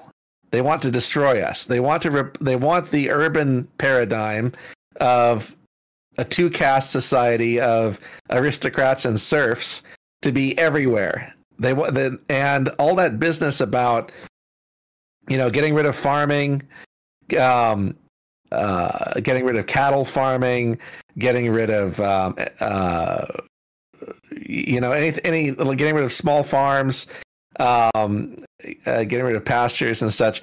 That Yeah, that a- a- business and, and anything- replacing it replacing it with um, with like cricket factories in the city. Mm. Um, that has massive social implications that they don't even usually uh, get into. I mean, they when they when they say all this, they say, "Oh, it's good for the environment." No, no, that's not why they're doing it, though. Mm. They're doing it because they don't want to deal with competition from people outside the cities.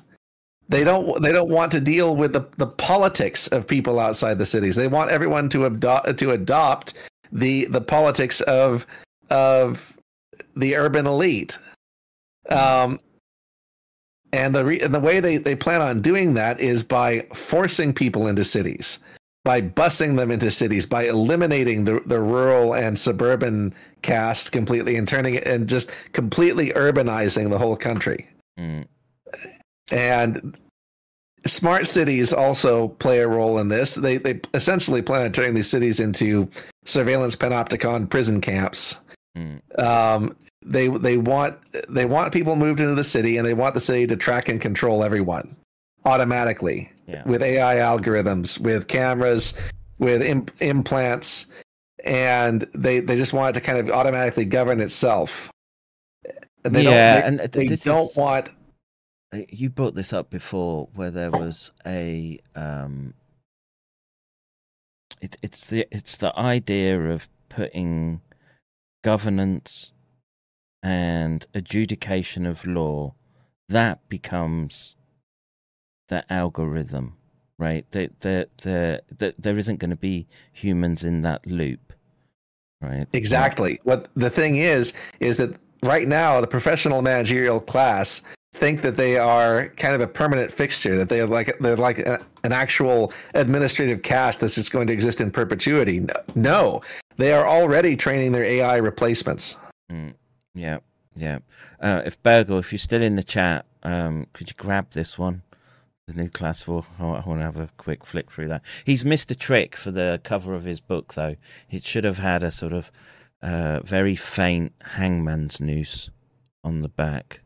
Right now they have a, a sort of a a transitional um, system with four castes.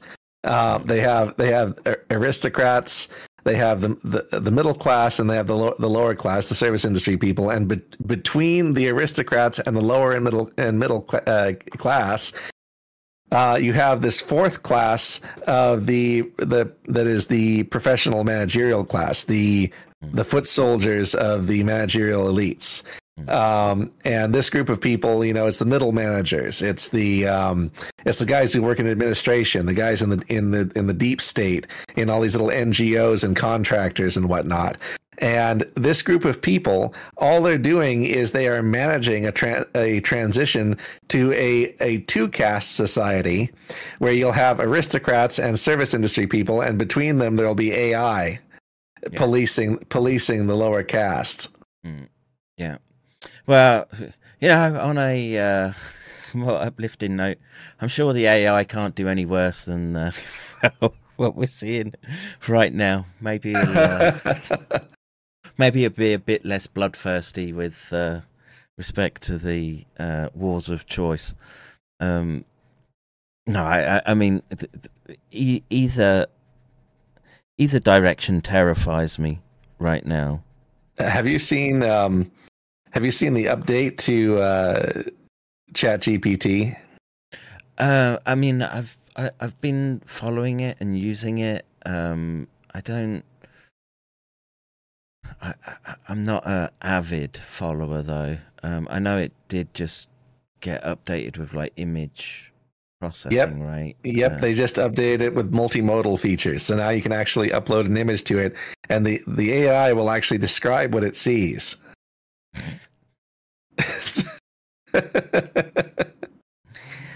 Can you ask it to do it in a particular style? I bet it can do that, right? Um, I think you can. I think you can. I mean, you could ask it to describe it in the style of a particular author. Yeah, right. You could give it a landscape and say, "Give me Jane Austen." Description of this uh exactly. Mm. yes. Yeah it's it's moving very very fast and you know that, again i think that's why we're we're sort of seeing all this chips in all in type behavior from uh from these people. And you know it, it started um well i, mean, I want to say in, in the sort of lead up to uh the the pandemic, right, where suddenly all the CEO classes there was record numbers of them dropping out, and they were probably the ones on the inner circle that knew, yeah, um, whatever, you know, I don't know. You could have been like CEO of some retail company, and um, you just knew that that's that's not going to be there at, at the end of this process, right? So you may as well cash out your chips whilst you can and uh, see if you can't get one of those, um, one of the apartments in those missile silos that they sell now. Um, have you seen those? I don't think so. Yeah. So they they they're you know I, I guess it's a thriving industry, bunkers and um, oh oh um, yeah. And so the old like Minuteman silos, there was this. Yes, company- yes. They they're taking nuclear silos and and um, like turning them into bachelor pads and stuff. Yeah, but that you know, That's it, that's it, actually- it was graded. So there was penthouses and the, and then then there were the scum class. Imagine imagine thinking that you were you were the the real baller, and then you get in there and you all you can get is a little little studio right near the Right. top. That's um that's actually a kind of a horrible idea to, to reuse repurpose those old um uh, nuclear missile silos um as a house because as it turns out, you know, they got tons and tons of toxic chemicals Yeah, in no that shit. just just can't just I mean, people would think, you know, because it was a nuclear missile silo, there might be like radionuclides and stuff, but that's actually not the case. The most dangerous stuff in there is like the PCBs Mm. and stuff, uh, you know, the polychlorinated biphenyls Yeah, and stuff like that. Yeah. Yeah. Um, well, like I say, uh, I would say if you listen Ser- to me, serious carcinogens. you went. You don't even count for uh, one of the studio studio apartments in those uh, silos. Um, you're just going to have to uh, watch the uh, watch the implosion in right in front of you. But, God, I don't. Where does it end up? Um, Yeah. and you know, th- there's this. As we, uh, you know, we were mentioning the um, the intrusion into sort of cognitive space that these these people will sit there in their meetings, not be neuroscientists, but you know, more cyberneticists, more um, systems management.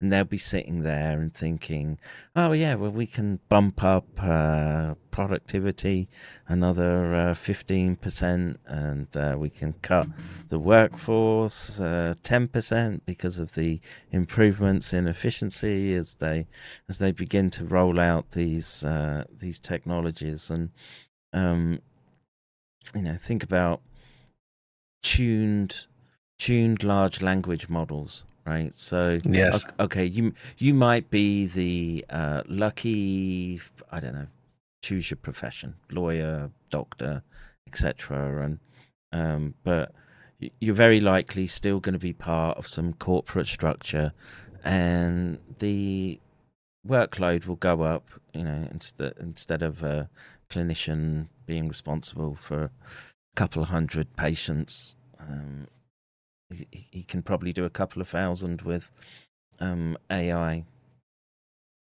Um, Yeah. au- augmentation, and you know the. I, I- I I have, I have little doubt that, um, and, and it's it's kind of spooky how these large language models can extract out um, rather sort of arcane, not arcane, just um, obscure or difficult to find pieces of information and link it together. And Mhm. you know, it it wouldn't take much to turn that to, uh, a, you know, you feed it the blood test results, your MRI, and whatever other um, bit of medical surveillance you're going to do, and it's probably um, it it'll learn real quick uh, what what's what and how to how to prescribe, etc. And I was, uh, I was in a discussion yesterday, and the question was asked, well, you know, it, is this going to be, you know, is AI gonna gonna help us to lead sort of more um, healthy lives?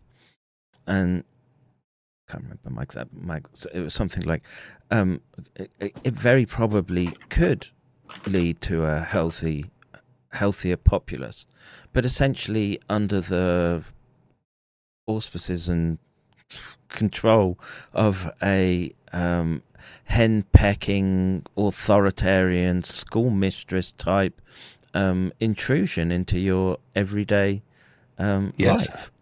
And well, that's the thing is that when you, look at, at this all this Internet of Bodies stuff Mm. and um, what the these technocrats are planning, um, and and the part that bothers me about this is that a lot of the um, a lot of this stuff they really started laying the groundwork for this like years and years ago, and they they published everything. It was all out, out in the open.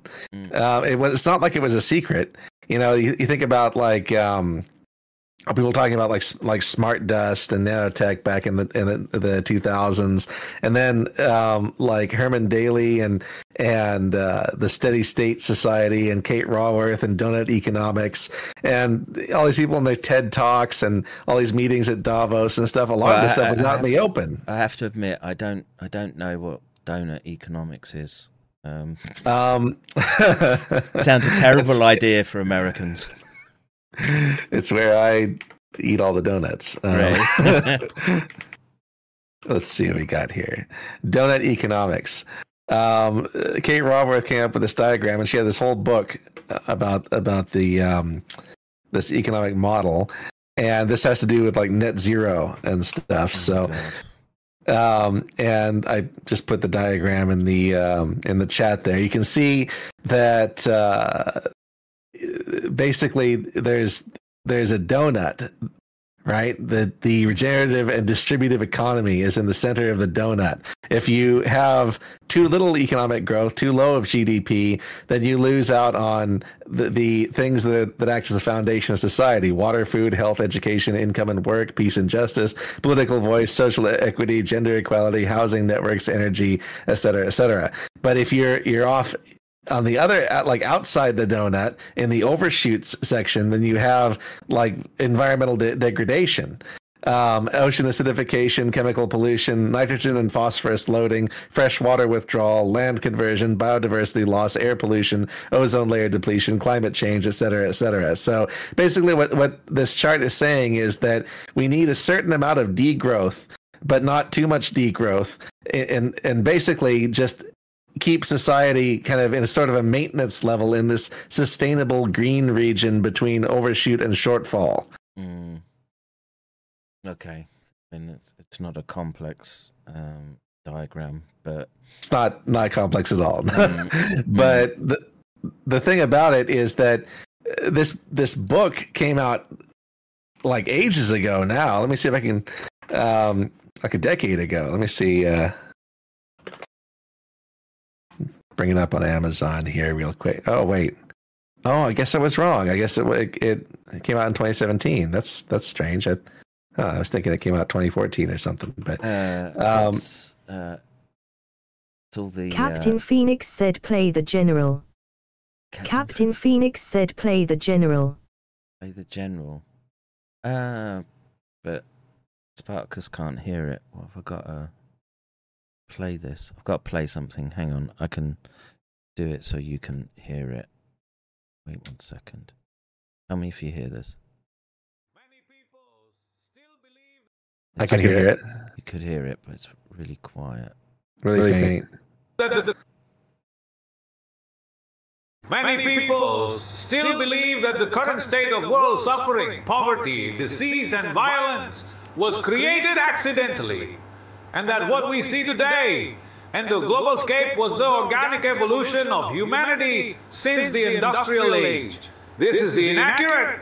The power elite families have methodically and patiently grown their global agenda through specific objectives which they sought to create through the use of social engineering and hidden technological mind control, along with gaining surveillance over our every move. Let's review a brief summation of these goals. Um, I agree with GD Bakshi there. Um, yep. He, oh, I'll mess up the sound, but yeah, for sure, multi generational. Um, what did you call them? Neo Malthusians, right? And the overclass. Yeah, and Remember, uh, was it Paul Ehrlich, the uh, the population bomb, right? Mm, mm, um, this is going back to the uh, like the 1970s. Um, let me see if I can bring up the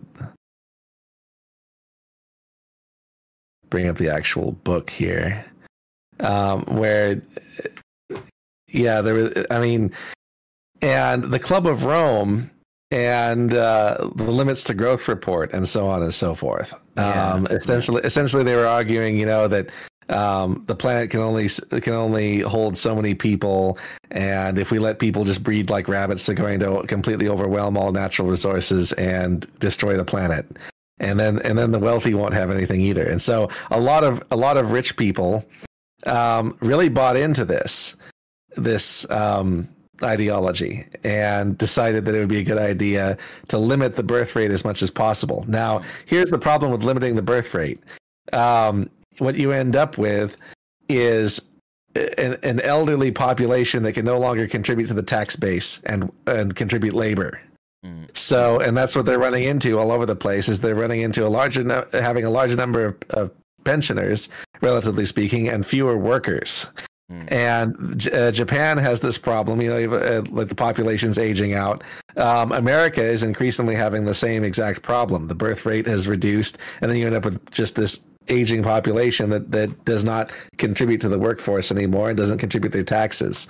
Um, so they just they they take they take in welfare in the form of social security and pensions, and so what they they want is they want to kill off the the people who would who would be taking in those those handouts and replace them with a a youthful generation of slaves.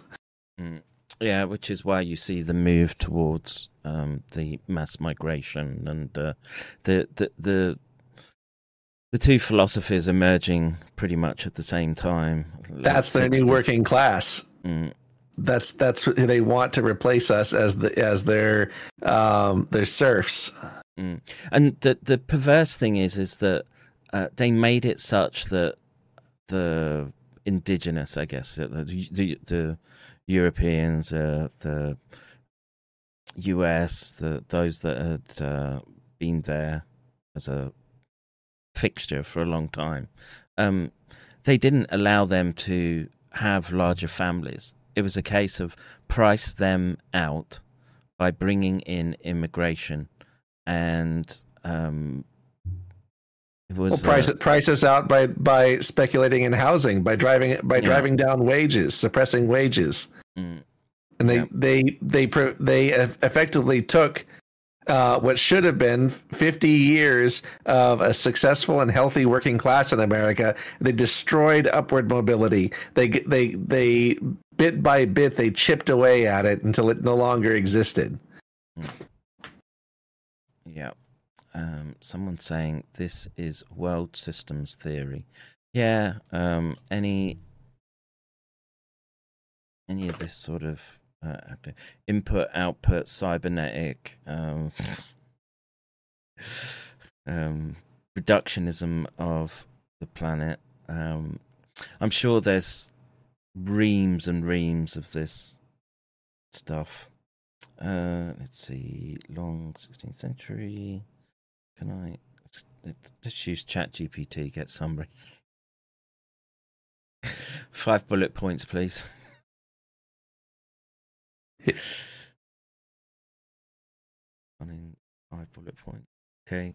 World system theory, multidisciplinary theory that emphasizes the world system over individual nation states as the primary unit for social and historical analysis. This system uh, refers to the division of labor across the world, categorizing regions into core, semi periphery, and periphery countries economic distinctions. Core countries are involved in higher skill, capital intensive production. Yeah, that's that overclass again. in contrast, periphery countries focus on low skill labor intensive production and extraction of raw materials. Semi periphery countries lie in between, often moving towards diversified economies. Okay. Um, the theory has been used to explain various global phenomena, including the rise and fall of states, income inequality, social unrest, imperialism, and even aspects like CO2 emissions. Well, if they're talking about CO2 emissions, I know it's BS. so, yeah. I'm not buying that. This, this, um, how would you say, the constant appeal to environmentalism, you know, that, that came out of that Club of Rome type thinking, and you know the it's passe to say it now, but when they're saying zero carbon, you're the carbon. right? You, you you've got to stop your life while they um, while they carve out uh, a nice, comfy, nice, comfy space for themselves where they they won't be These- subject to limits. These people are extreme materialists. They are eugenicist psychos. Mm. Um, they the things that they're doing are are absolutely barbaric. Let me, in the current environment and all that we're seeing, um, what's your, how much do you think, what's the probability of there being a sort of breakaway civilization already? And their, well, what would their aims be? Would they, that in their, in that case, I would see population reduction being a primary goal, right? Right. Because they they they would, by definition, be small in number, and large numbers of irate hominids um, could could uh, ruins one tiffin of an afternoon. Yes. afternoon. Um, I just wonder, I just wonder how far ahead they could be. Pretty far ahead.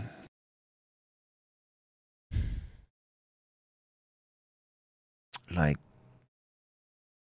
space warp Star Trek ahead or um I've heard I've heard rumors to that extent for a long time. Um, ever hear about uh, Gary McKinnon and the secret space program? um is he the one that's always going around with the guy who claimed he worked at Area 51? Oh no, no. This is that that um, that one's uh, hacker. Um, I think from Scotland.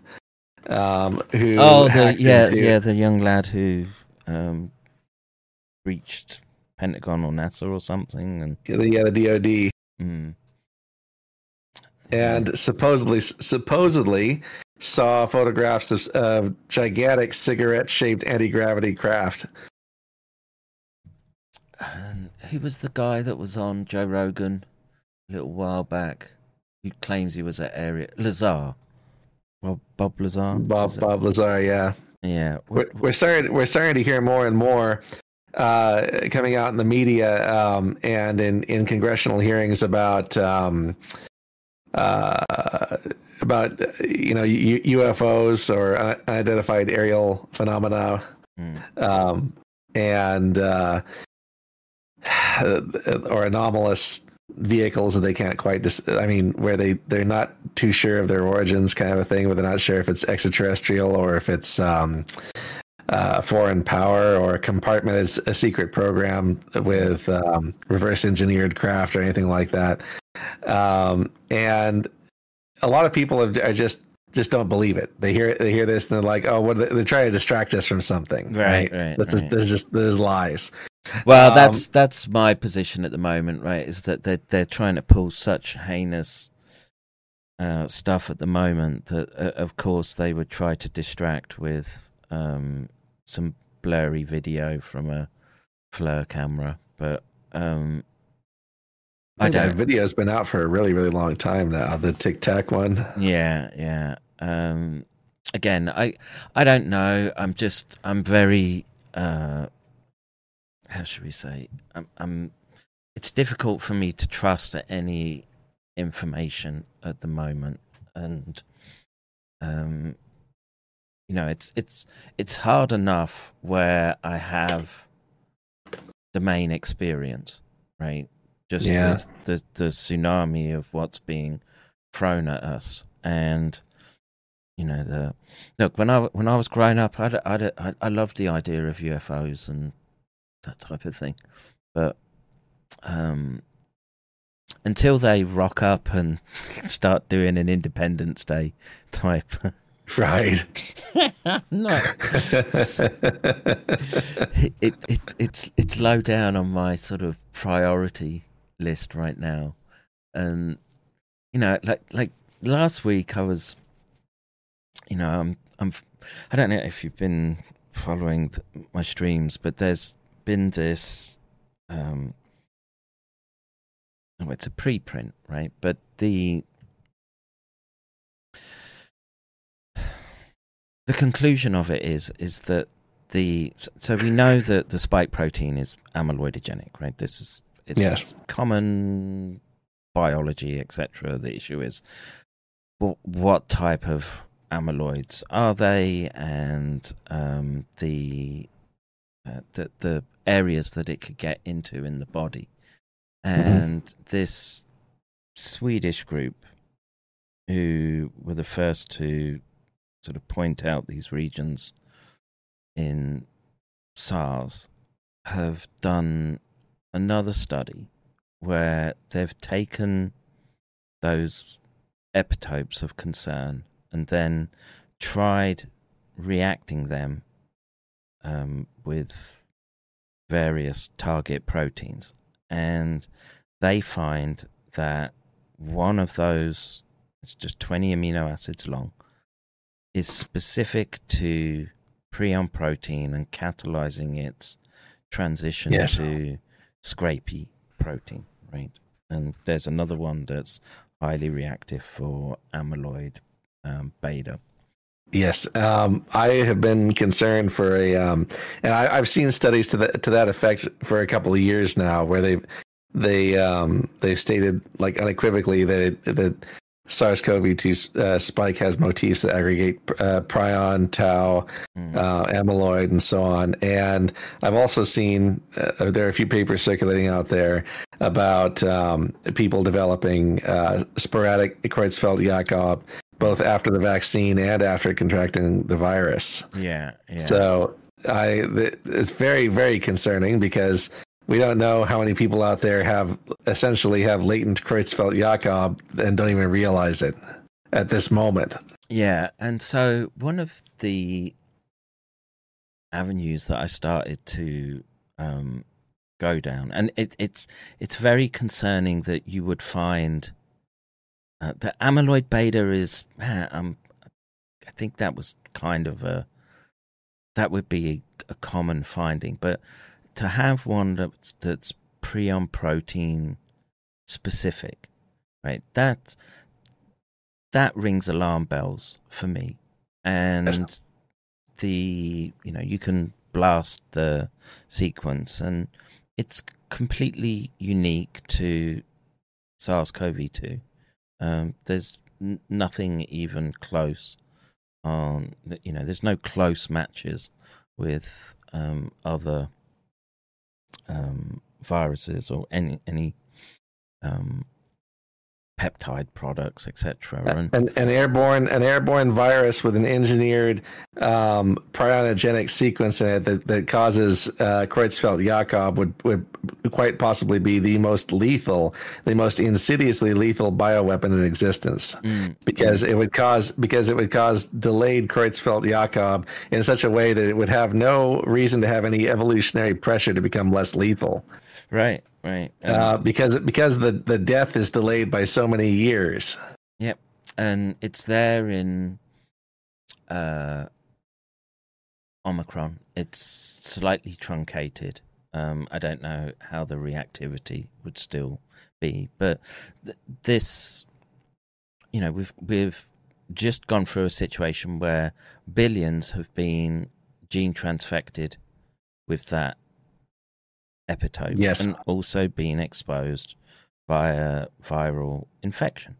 Now, this, as I was sort of reading into this literature, um, I was I still see my screen, right? Uh, yes. So th- this came out a few weeks ago, but reactivated endogenous retroviruses promote protein aggregate spreading, right? And this, Yes, and it, we know that the vaccine activates uh, HERVs. well, uh, Um, and the uh, the virus itself as well, and and and this is um oh, I'm trying to find what, what was the paper I was looking at. It was this paper, this one, right? Which SARS-CoV-2 awakens ancient um,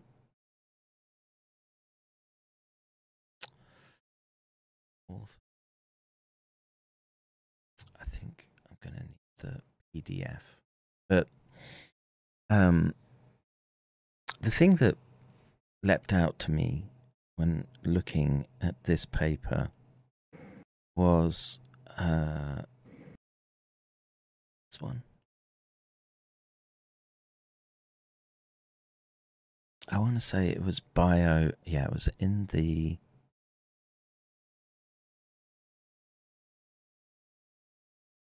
conflicts of interest statement. And it's full of people, not full, but strong links to bioMérieux. People that made the WIV, right? Yeah. And this, I'm, I'm declaration of maybe it wasn't this paper or maybe it was this nature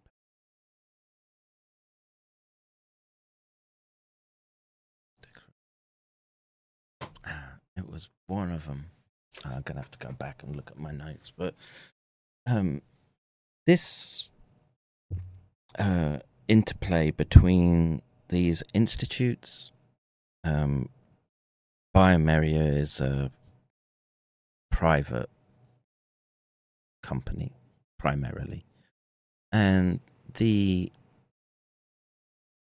the fact that we're looking at interactions with these endogenous retroviruses, which everyone has, mm-hmm.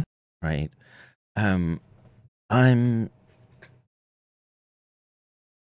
I well, you, you know, what are we what are we looking at, right? The I'm inclined to believe that epitope being a catalyst for PRP, and somehow, and it's not really in the public literature, right? That there's a little bit about herbs, but it's very um, uh, tenuous data right now it, or it was tenuous data until really this paper has come out and done a very thorough job of showing that this um, this interaction with herbs accelerates prion cascades and hmm.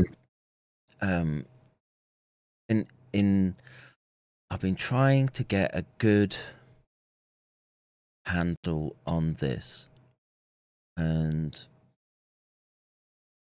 it may be, right, that in most instances that the HERV upregulation may be part of an innate immune response, right? That it just happens when you come into contact with many pathogens, and it's a way of sort of signaling through the body, brace yourself. There's uh, pathogens around, um, you know, a bit, basically a kind of interferon, but very, um, well, the mechanisms of action would be different, but it, it it's it's there in all cells, right? Because it comes from germ lines, and it may be in, most cases it may be protective, I think, but then you've now got this confluence where, oh, in the presence of prion proteins, it accelerates massively this um, these these cascades, which we we have very little means of controlling them or uh, coming up with good therapeutics. And yeah. So it, it, it, it began to sort of dawn on me well, that they've they've tried uh, treating it with uh, like monoclonal antibodies, against um, prion proteins, but that causes lots and lots of neuroinflammation. Mm, So- yeah, it, it's it's a it, it's not a um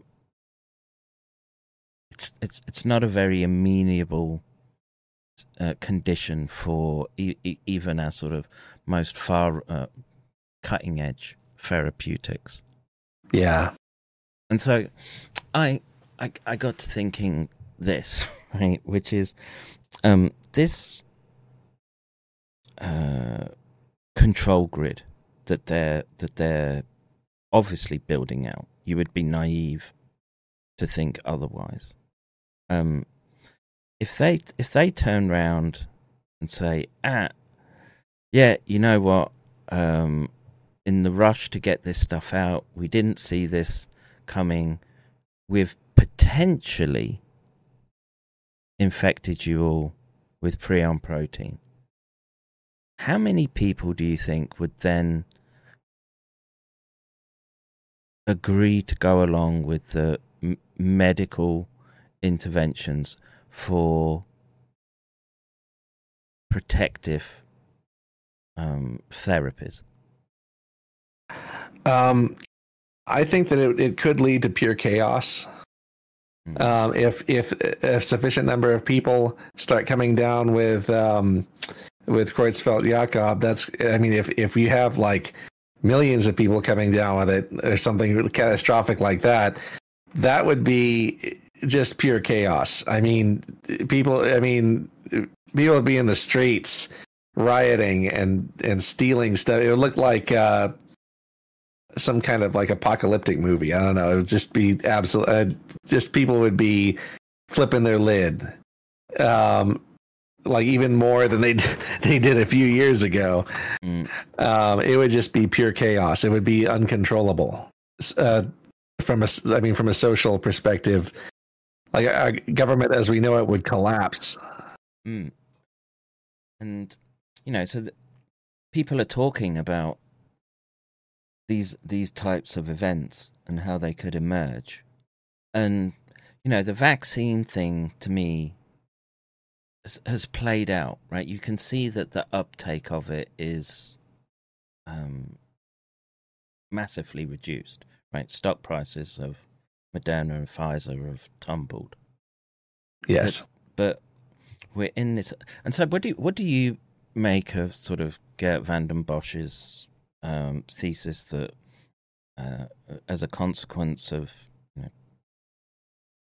vaccinating, for want of a better expression, in the in the pandemic, um, is leading to essentially a sustained level of pathogen that continues to circulate, um, particularly in those that essentially um, burned into their uh, immune system the uh, the the first spike iteration. Um, it's it's kind of it's it's kind of interesting because we we've seen some studies that show that that SARS-CoV-2 may try and set up a persistent infection in the gut, like a chronic in, infection, um, and those people might be continuously exposed to spike protein.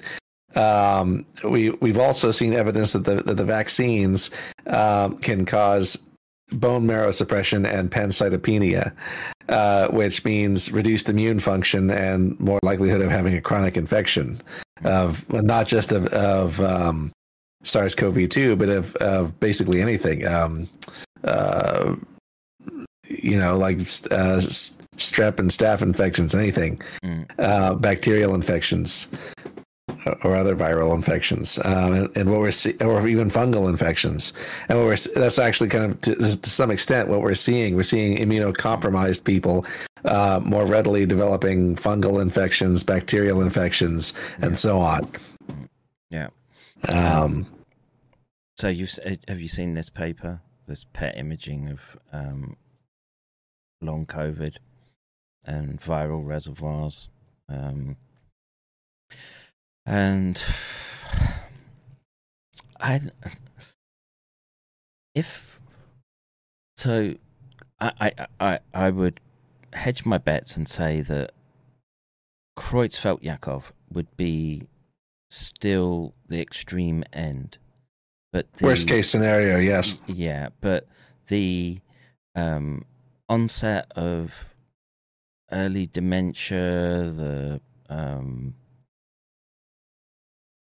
well, even long COVID-like states, Um, Uh, Parkinson's, um, other ne- neurodegenerative diseases, yes. Yeah, and I'm, I'm almost at the point where I'm thinking they've they've achieved if if this is if if there's anything approximating a um, grain of truth to this hypothesis, they've they've rap they've achieved their goals already. Yes. Um, and you know the the next step is the the savior. Well, you don't know if you've got it or not. Um, so you've got a choice. You you comply, and we'll give you access to and say it's something like suppression of herbs Right. that they that they say is the way to control this remove the herb upregulation and you radically slow down the prion cascades Yes. this this suddenly seems a very um credible or not uh, credible maybe stretching it but certainly a possibility with respect to how they would how they could achieve the type of population control that they're they're touting in their corporate material right Yes. but the problem is is that you you've human beings are want to push back and and not comply um Well, that's why they they want their 15 minute cities, their smart cities. That's why they want to take people's uh, uh, people's firearms away, people's cars. They want to take away people's ability to resist. mm, They want people siloed, and they want people essentially imprisoned in in what used to be their own cities while they're being depopulated. mm, and dependent upon daily medication to suppress herb expression Yes, man that's fucking dark dude the darkest. yeah yeah Man, they really they really thought of everything, didn't they? Yeah, yeah. And like I say, it hit me last week as I was looking at this, and I was just like, "Whoa, really?" Like herbs weren't really on my radar, and you know, to and the funny thing was that I just had this paper on my desk, I was like, "I'll, I'll, I'll get to it. I'll get to it," and I, I really. Well, maybe maybe it was a blessing in disguise. Um, a few more weeks before I had to choke on the the black pill. But as I worked through this paper, I was just, you know, the clogs, uh, clogs, cogs were meshing together, and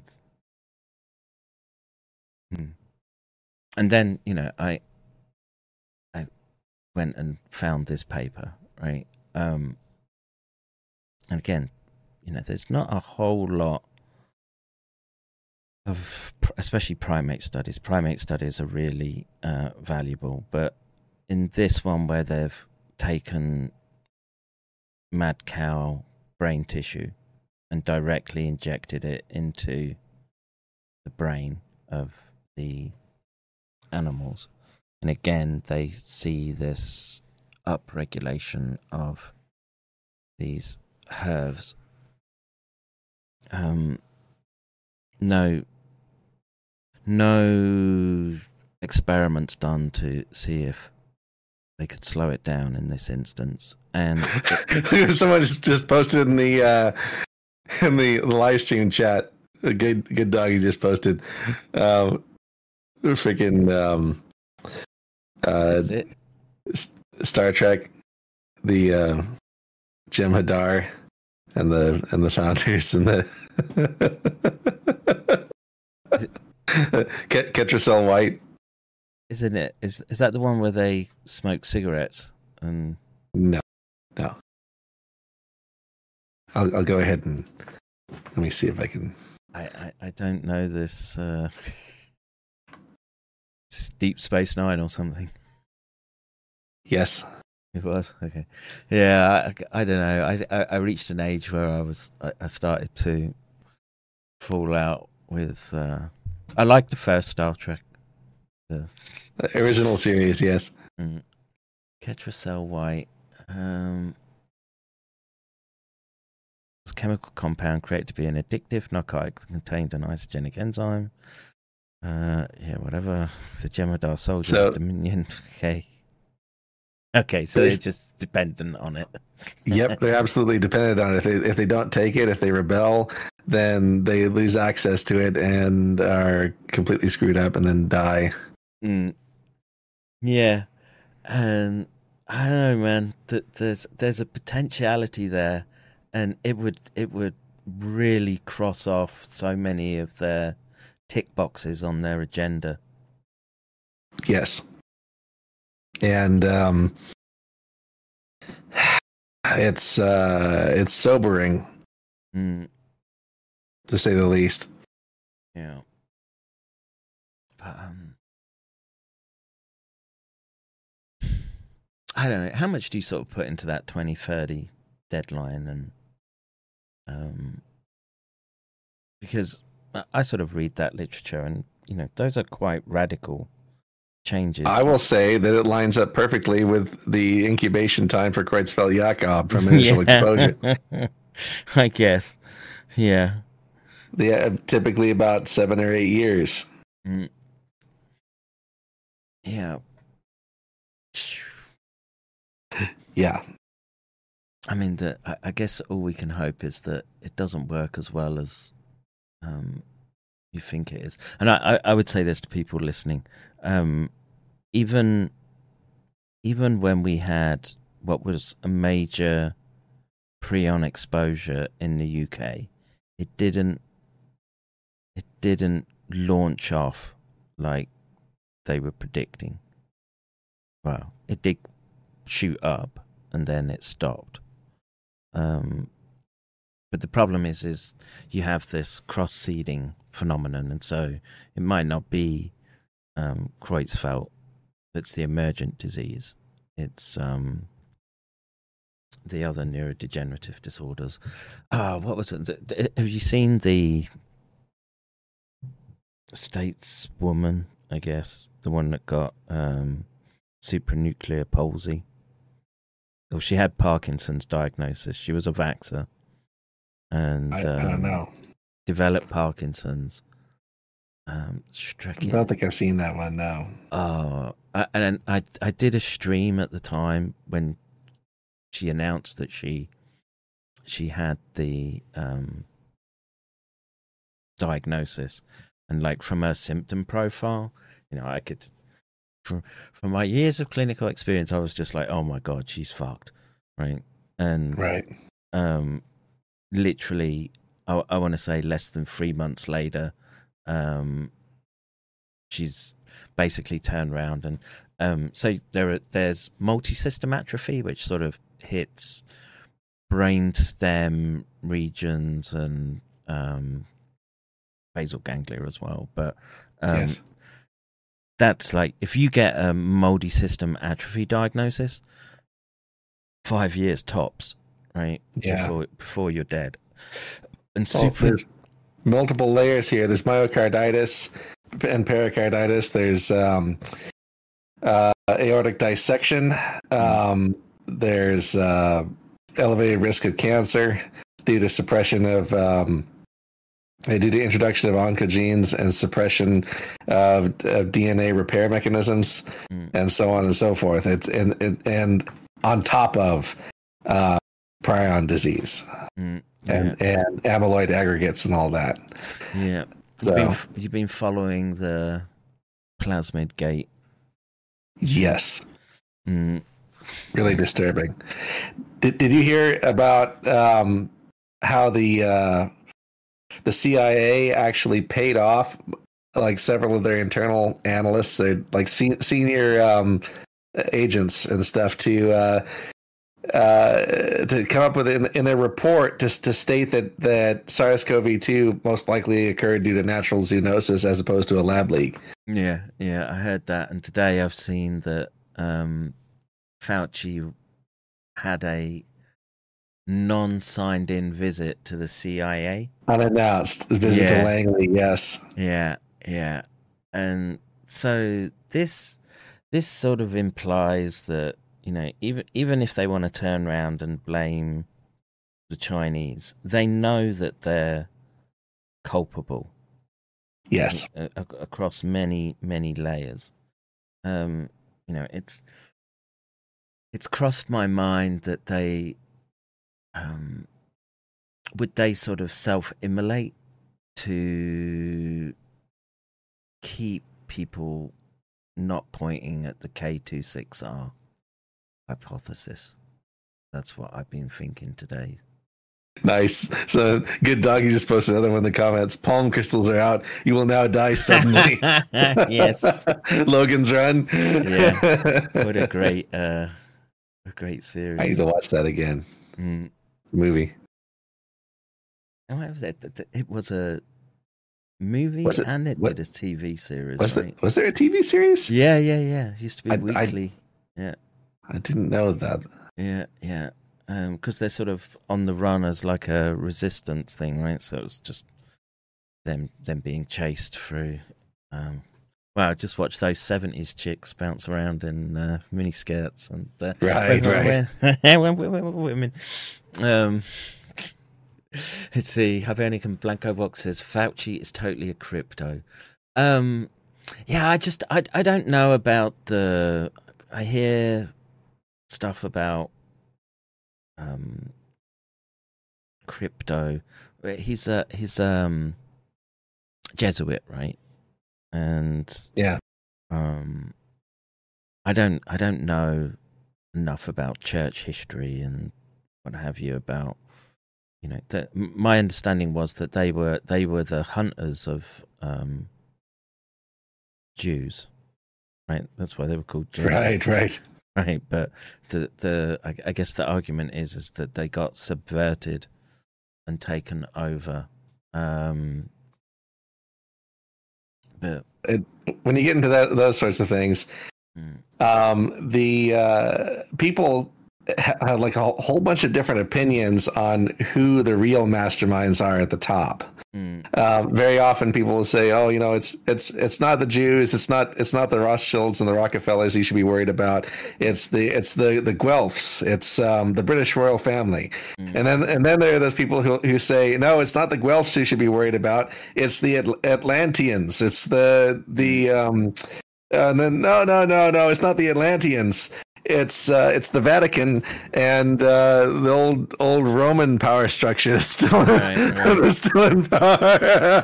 it's it's it's literally impenetrable and and and I guess you know if we saw bio if we're experiencing bio warfare um that ambiguity coupled with well the historical ambiguity just it, it makes it very difficult to um really pin on one person or, or, or one group. And then you know that group is going to be one a, a subset probably in uh, in any population. You know so you can look at k26r and you know the penetrance into that uh, it's not high it's pretty small but the fact that they have two advantageous polymorphisms which is receptor binding motif and uh, furin cleavage site. Ah, that's a that's suspicious to me, right? That that Definitely, to definitely suspicious. Held up just as much as looking up Chinese, American roles in this, Atlantean roles, whatever. Right? Yeah. we we have to we have to look at it and um well I don't know, like at least pass the information so that um, if if we don't make it, we can somehow get it down in a form that uh, future generations um, could act on it. But um, yeah, man, if it, they they got so many, so so many to either be exposed or express that peptide. That's Yes. disturbing. It's um very disturbing. Yeah. Um, yeah, and the, the thing is, is um, you know, there there are a lot of um Jewish people who are also speaking out against this stuff right now, like Dr. Shmuel Shapira and stuff too, and and um, there are a lot of and honestly, it looks to me like like Israel was kind of experimented on, like they in, injected a lot of people with random Yeah. stuff over there. Yeah, yeah. I mean, that let's. It's it's, it's not. Uh, well, you you look at that data point, and it's it's obvious. It's not all. It would be a special interest group within the group that has the genetic advantageous polymorphism, and Yes. that sort of um, narrows it down. And yeah, I just could we get some swabs from Rothschilds and uh, you know, Yeah. just you know, Well, I'm I, I'm not going to mince words. The the Rothschilds are directly connected to Jeffrey Epstein. Directly connected to Jeffrey Epstein. Prov- provably so. Lynn Forrester de Rothschild introduced Jeffrey Epstein to Alan Dershowitz at a party. Um, he, I mean, Epstein was working for them, without absolutely without a doubt. So, the Rothschilds are involved in human trafficking. They are involved in child trafficking, in, in arms trafficking, drug trafficking, uh, uh, organ trafficking. Um, these are not, these are not good people. Okay. It's good, but I was after why? It's not like they need the money or anything, right? Is it? I, I, I suppose if you're you've got control of those Power. yeah, power, They, they get a kick out of it. yeah, and and because it ass- it assures the prominence of their their their ongoing dynasty over many many many years. These people don't don't believe in progressivism. They don't believe it. They, they, if any of their their kids happen to be LGBT, they they take them into the basement and beat the shit out of them. mm, yeah. Or They- feed feed them these- to the golems they've got down there. These yes. These these people just just want to are like the Habsburgs. They just want to crank out like uh, an army of billionaire incest babies, Right, right. to, to keep to keep carrying on the dynasty, and they don't care about anyone else. Mm. And that and and my you see that my revelation, uh, like this in you know finding this out is you know this isn't actually an ethnic group we're talking about here. Mm. This is this is a tiny handful of of psychotics, Yeah, yeah. rich psychotics. Mm. Yeah, um, that's that's very much the conclusions I'm coming to, and And the, the thing, and these people are hiding behind Jews. Okay, they're hiding behind ordinary Jews of average means. All right, they they're using them as a shield. Anytime you criticize the Rothschilds, oh, you you must hate all Jews. No, no I don't. Mm. Not even not even close. Mm. Mhm. yeah, they're Um, using them as a as a human shield. They're using the, them for legitimacy for the, for their mafia like organization that they're running. yeah. God, And it's just a tiny, tiny handful of bad apples Mm. that are spoiling the bunch.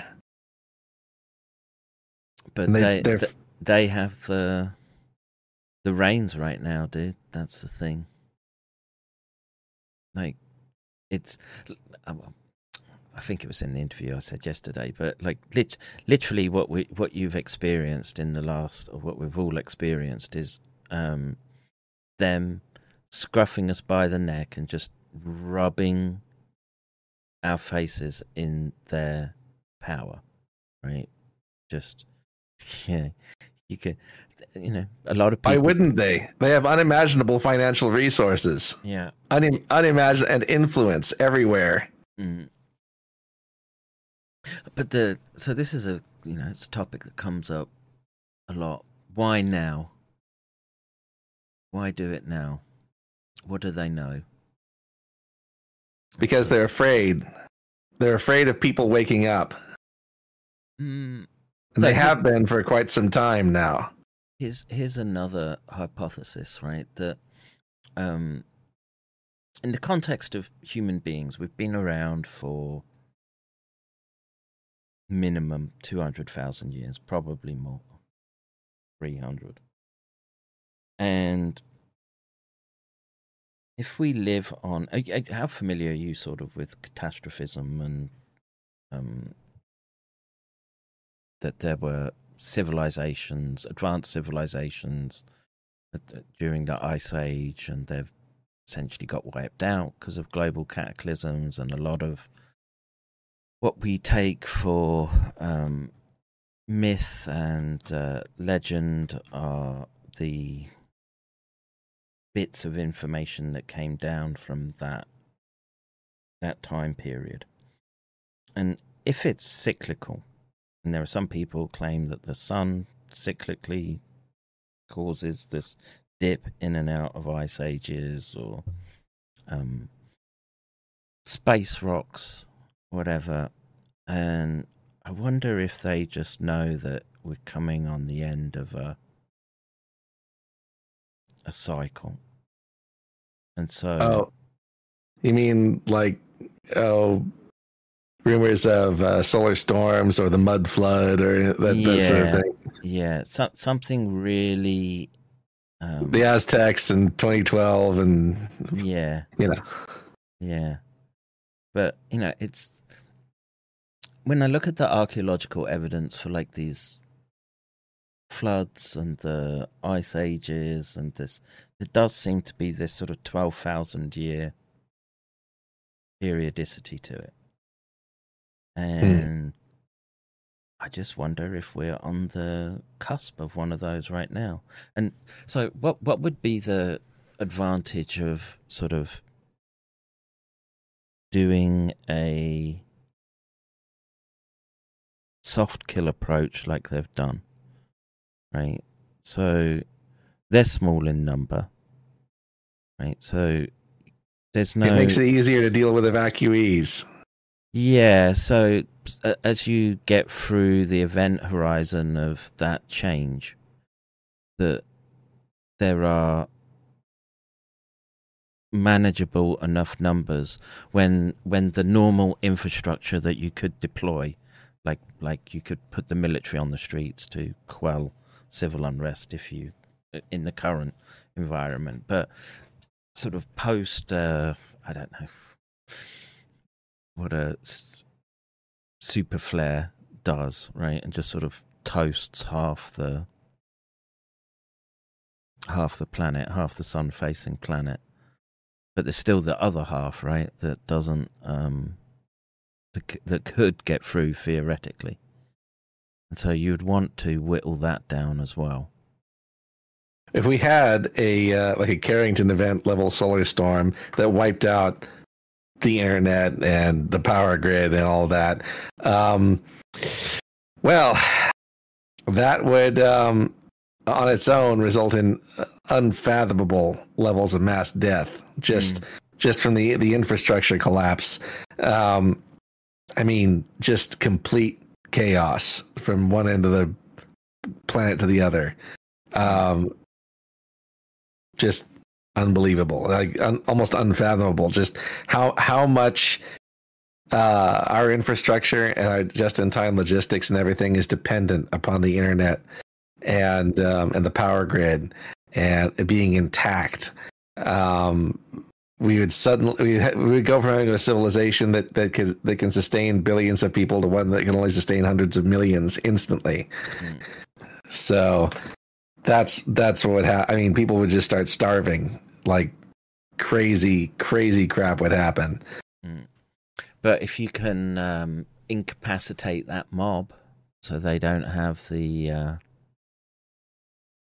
the drive, say, to to disrupt civilization, to form roving bands of marauders, etc., etc. Yeah, to go find those uh, deep underground bases, right? And right, right, and uh, root root out the those Right. assholes. Yeah.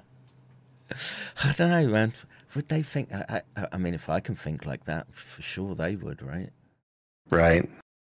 So I guess the que- the question you're actually asking is: Is this the first time they've done this? Right. Yeah, that's uh, that's certainly the implication, and um, That has been kind of eating away at me too. mm, yeah.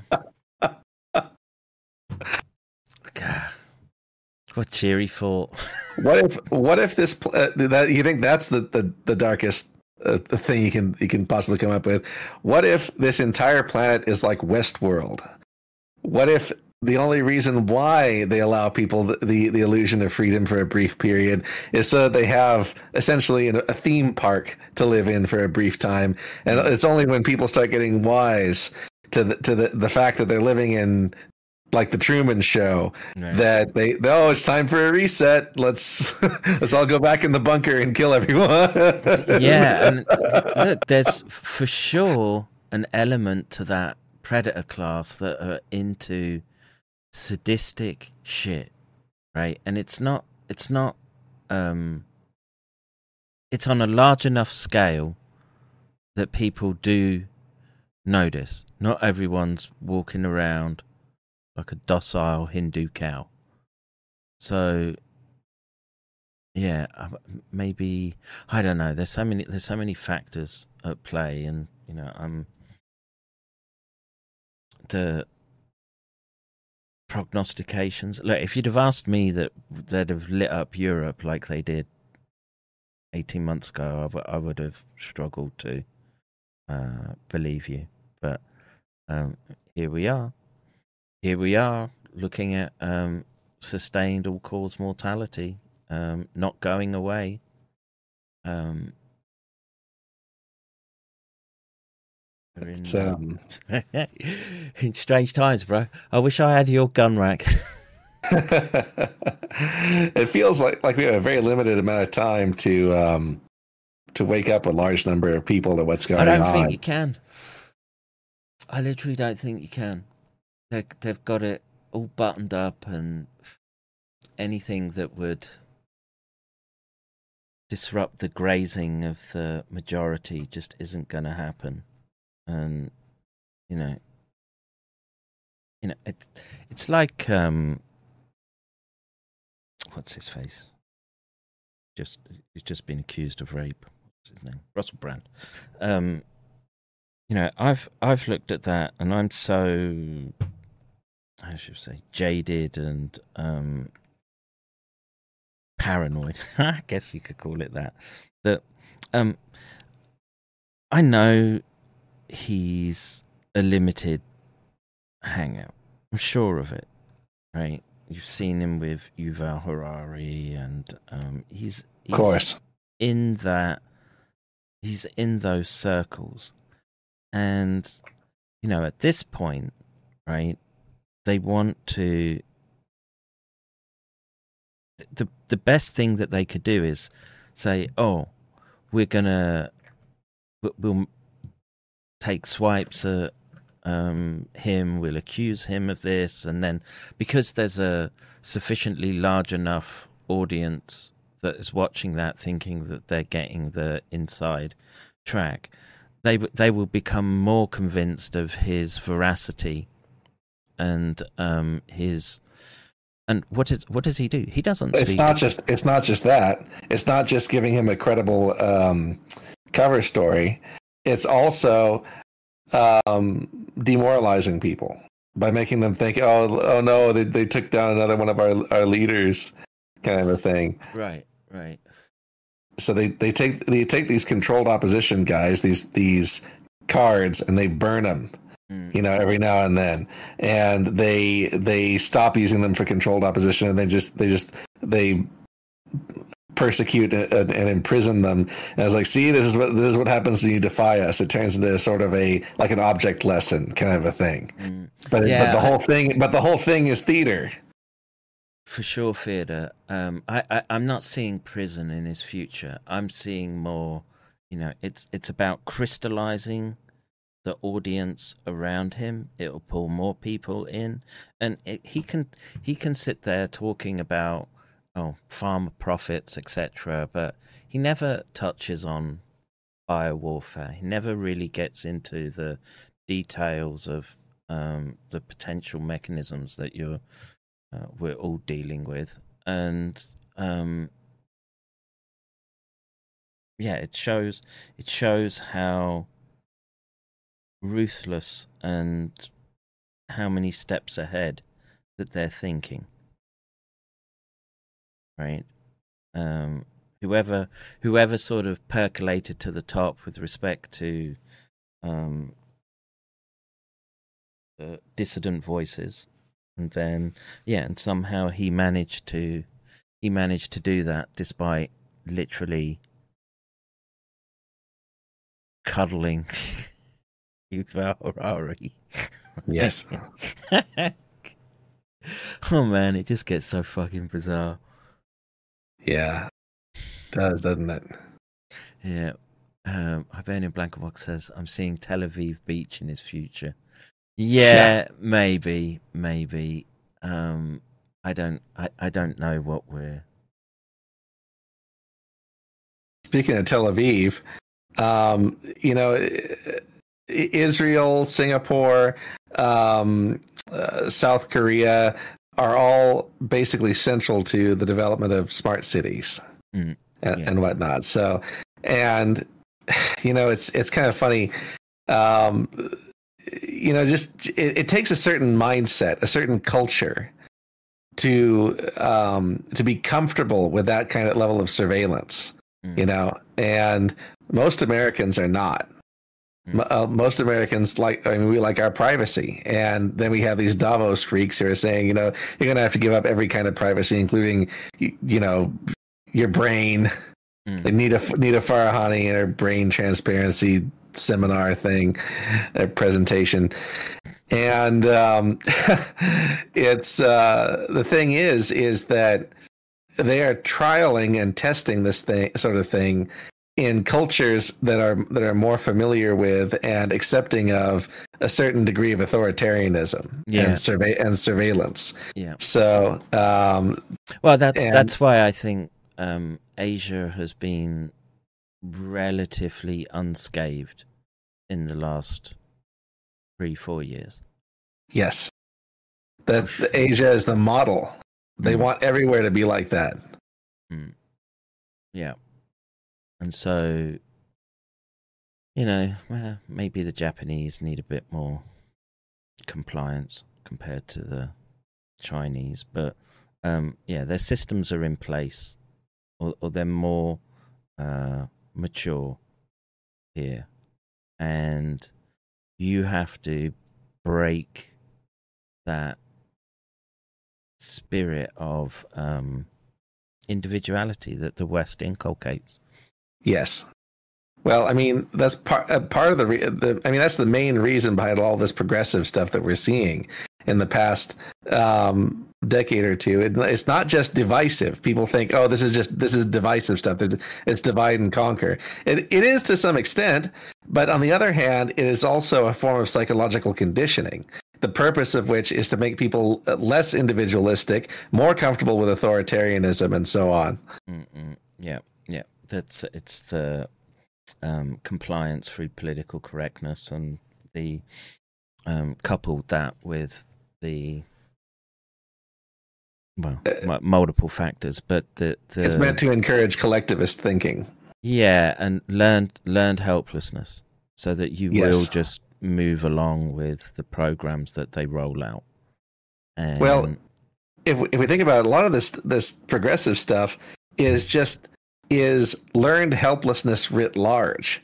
It's, um, I mean, look at, I mean, transgender people um, completely dependent on the medical system. Um, look at uh, look at all the mental, the issues of mental illness the left deal deal with.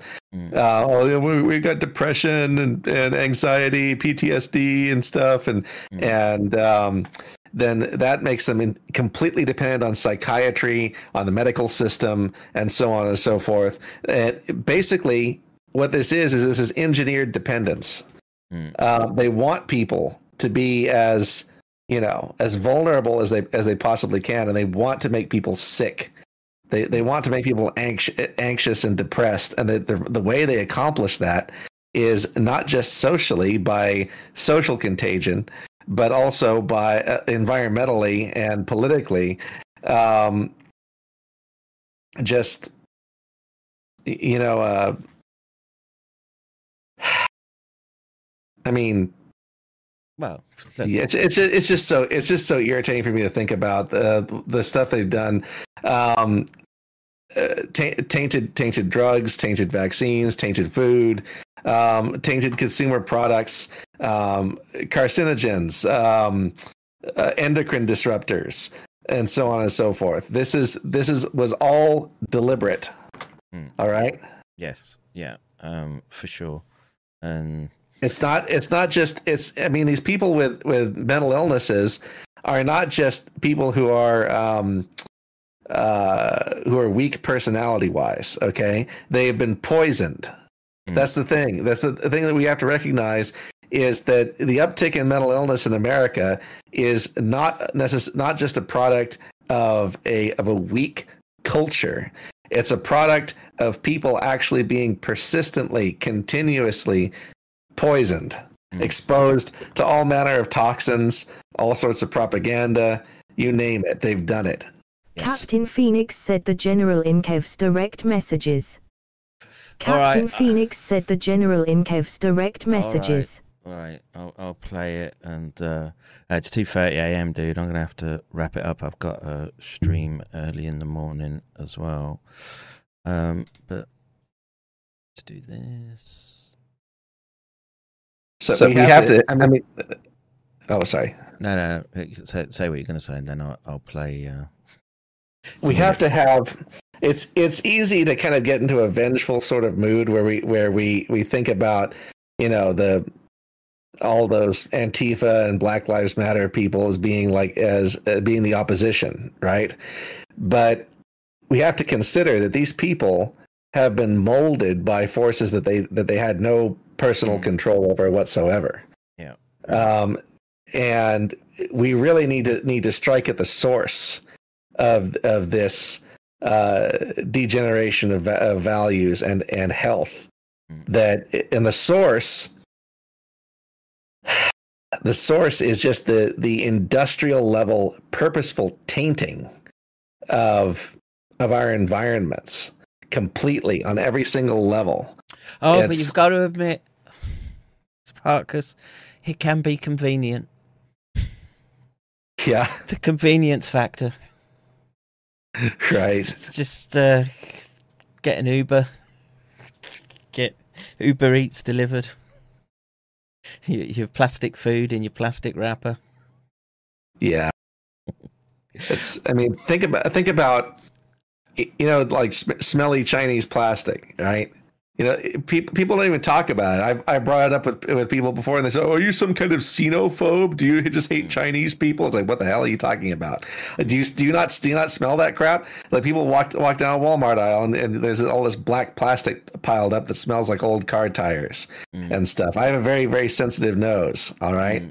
so I, I smell this crap. It's like, what is that? And I look it up, and you know they they're off gassing VOCs and phthalates and stuff because they they use too much uh, of the of the plasticizer.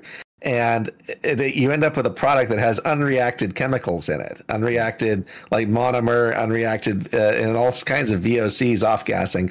Uh, people are being continuously exposed to this stuff, and it's driving them. It's driving them batty. It's a, it's affecting their their bodies on a fundamental level, and and they're importing this stuff by the truckload from China.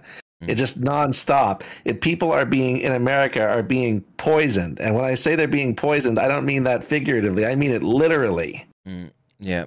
Oh, you, you have to just look at the. Ob- obesity, mass obesity in America. It's a re- that is a result of the the overuse of like of seed oils, you know, palm oils, and uh, you know, um, and Fructose uh, corn syrup. Man. yeah, high fructose corn syrup. Um, it, it basically industrial waste being being it, it, that would otherwise have no purpose. That would have to end up in a landfill somewhere. Instead, they're putting in people's food and they're feeding it to them. Mm. So when I say Americans are being poisoned, I don't mean again. I don't mean this figuratively. I mean it literally. We can't expect Americans to have healthy politics without healthy bodies. It's well, this is this is where the AI uh, school mistress is going to come in and uh, dictate to you to have a healthy body. Right. Waking you up. No late nights. Get up. Have your uh, have your bran. Go for a walk. Come back. Take your prep for your herb, so the prions don't get you.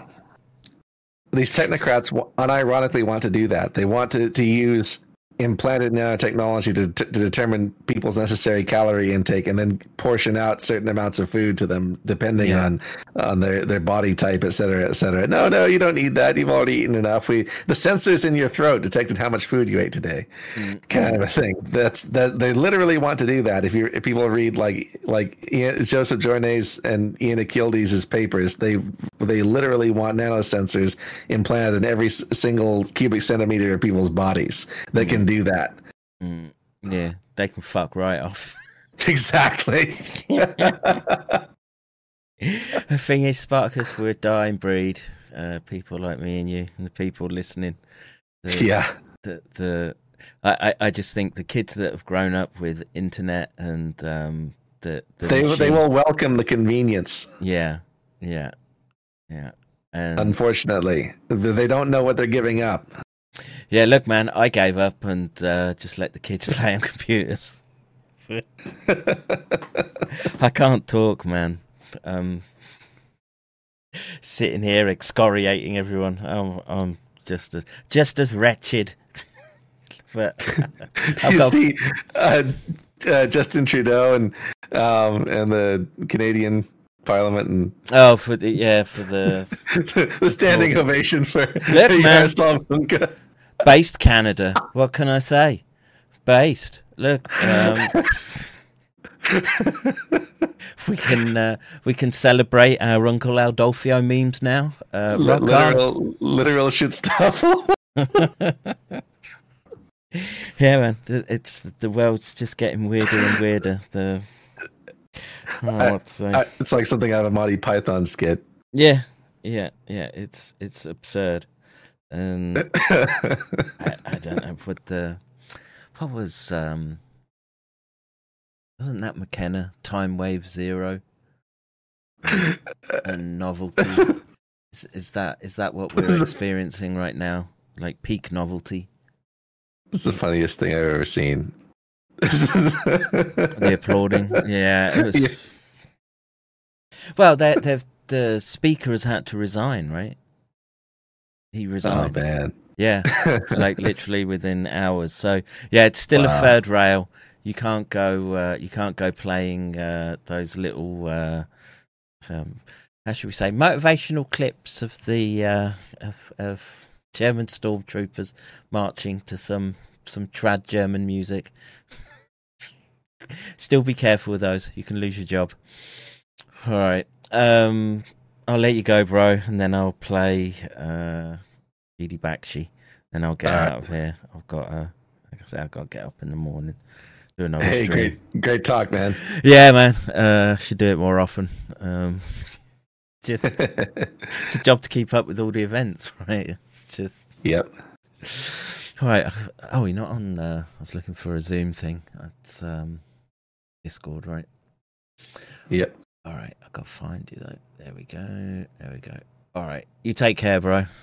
You too. All right. Yeah, have a good one.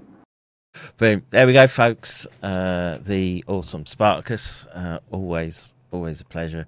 Um, I want to say thank you to um, Gina, uh, Paul, GB, and I want to say thanks to Pod as well. Um, they, they came in yesterday. Um, thank you for the support, and um, I'll be back. Uh, the stream, next stream with uh, Adam Green, Know More News. We'll be going over the K26R hypothesis, and um, I'm sure it'll be interesting. And uh, Albert will be joining us as well. Right, that's me done out of here. I'll see you in seven six hours. Gotta get some sleep. All right. Bye bye, folks. Oh no, I've got to play uh, Bakshi Free. I won't hear the end of it otherwise. Control the bioneurology of the human population through electromagnetic signals, prescription drugs, uh, medical devices, GMOs, and an assortment of toxins and poisons placed in the air, water, and food supply that generate many human diseases while ensuring that the knowledge to cure these diseases is made unavailable to the masses. Promote disinformation and the suppression of accurate knowledge within the hard sciences, academia, inventions, and advanced technologies, with the exception of those that are approved to promote the death culture objectives of the Anti-Sauvigny and controller groups consistently control the mass perception of reality to be created in terrorism, cataclysm, and pestilence fear programming that is carried out through the beliefs held in the biblical revelations through an artificial mind control program known as Armageddon software. Armageddon programs are designed to trigger subconscious memories in the collective consciousness of previously hidden timelines of traumatic devastation that was caused by the Ndeyele, such as the warring events that took place during the Luciferian rebellion and Atlantean cataclysm. This keeps people in a constant state of survival and poverty consciousness, unable to develop the personal strength required to cultivate self determination and personal sovereignty. Word, GD Bakshi. Um, you need to turn up the uh, the Punjabi quotient a little bit. All right, I'm out of here. Take care, guys. See you in a few hours. You don't know how angry I am. You do, I'm like I was just leaving for fucking work. You do not understand how fucking pissed off after reading that little line. I will be arrested for not taking a fucking vaccine. Fuck these cappers! I will fucking kill each fucking kappa, I swear! this is not a fucking joke anymore. This is fucking dead serious. I am fucking dead serious. These people don't know who the fuck they're actually playing. Fuck these cappers. No fucking vaccine or mRNA will ever flow through my fucking blood. Never! No! I will fucking die! Fucking fighting for my fucking beliefs and my fucking forefathers and my fucking these motherfuckers! All them five. I like this guy. Subtract 45,000 Turn this. Let up! Let, let, let, let, let, let up! Let, let up! Boom. Let up!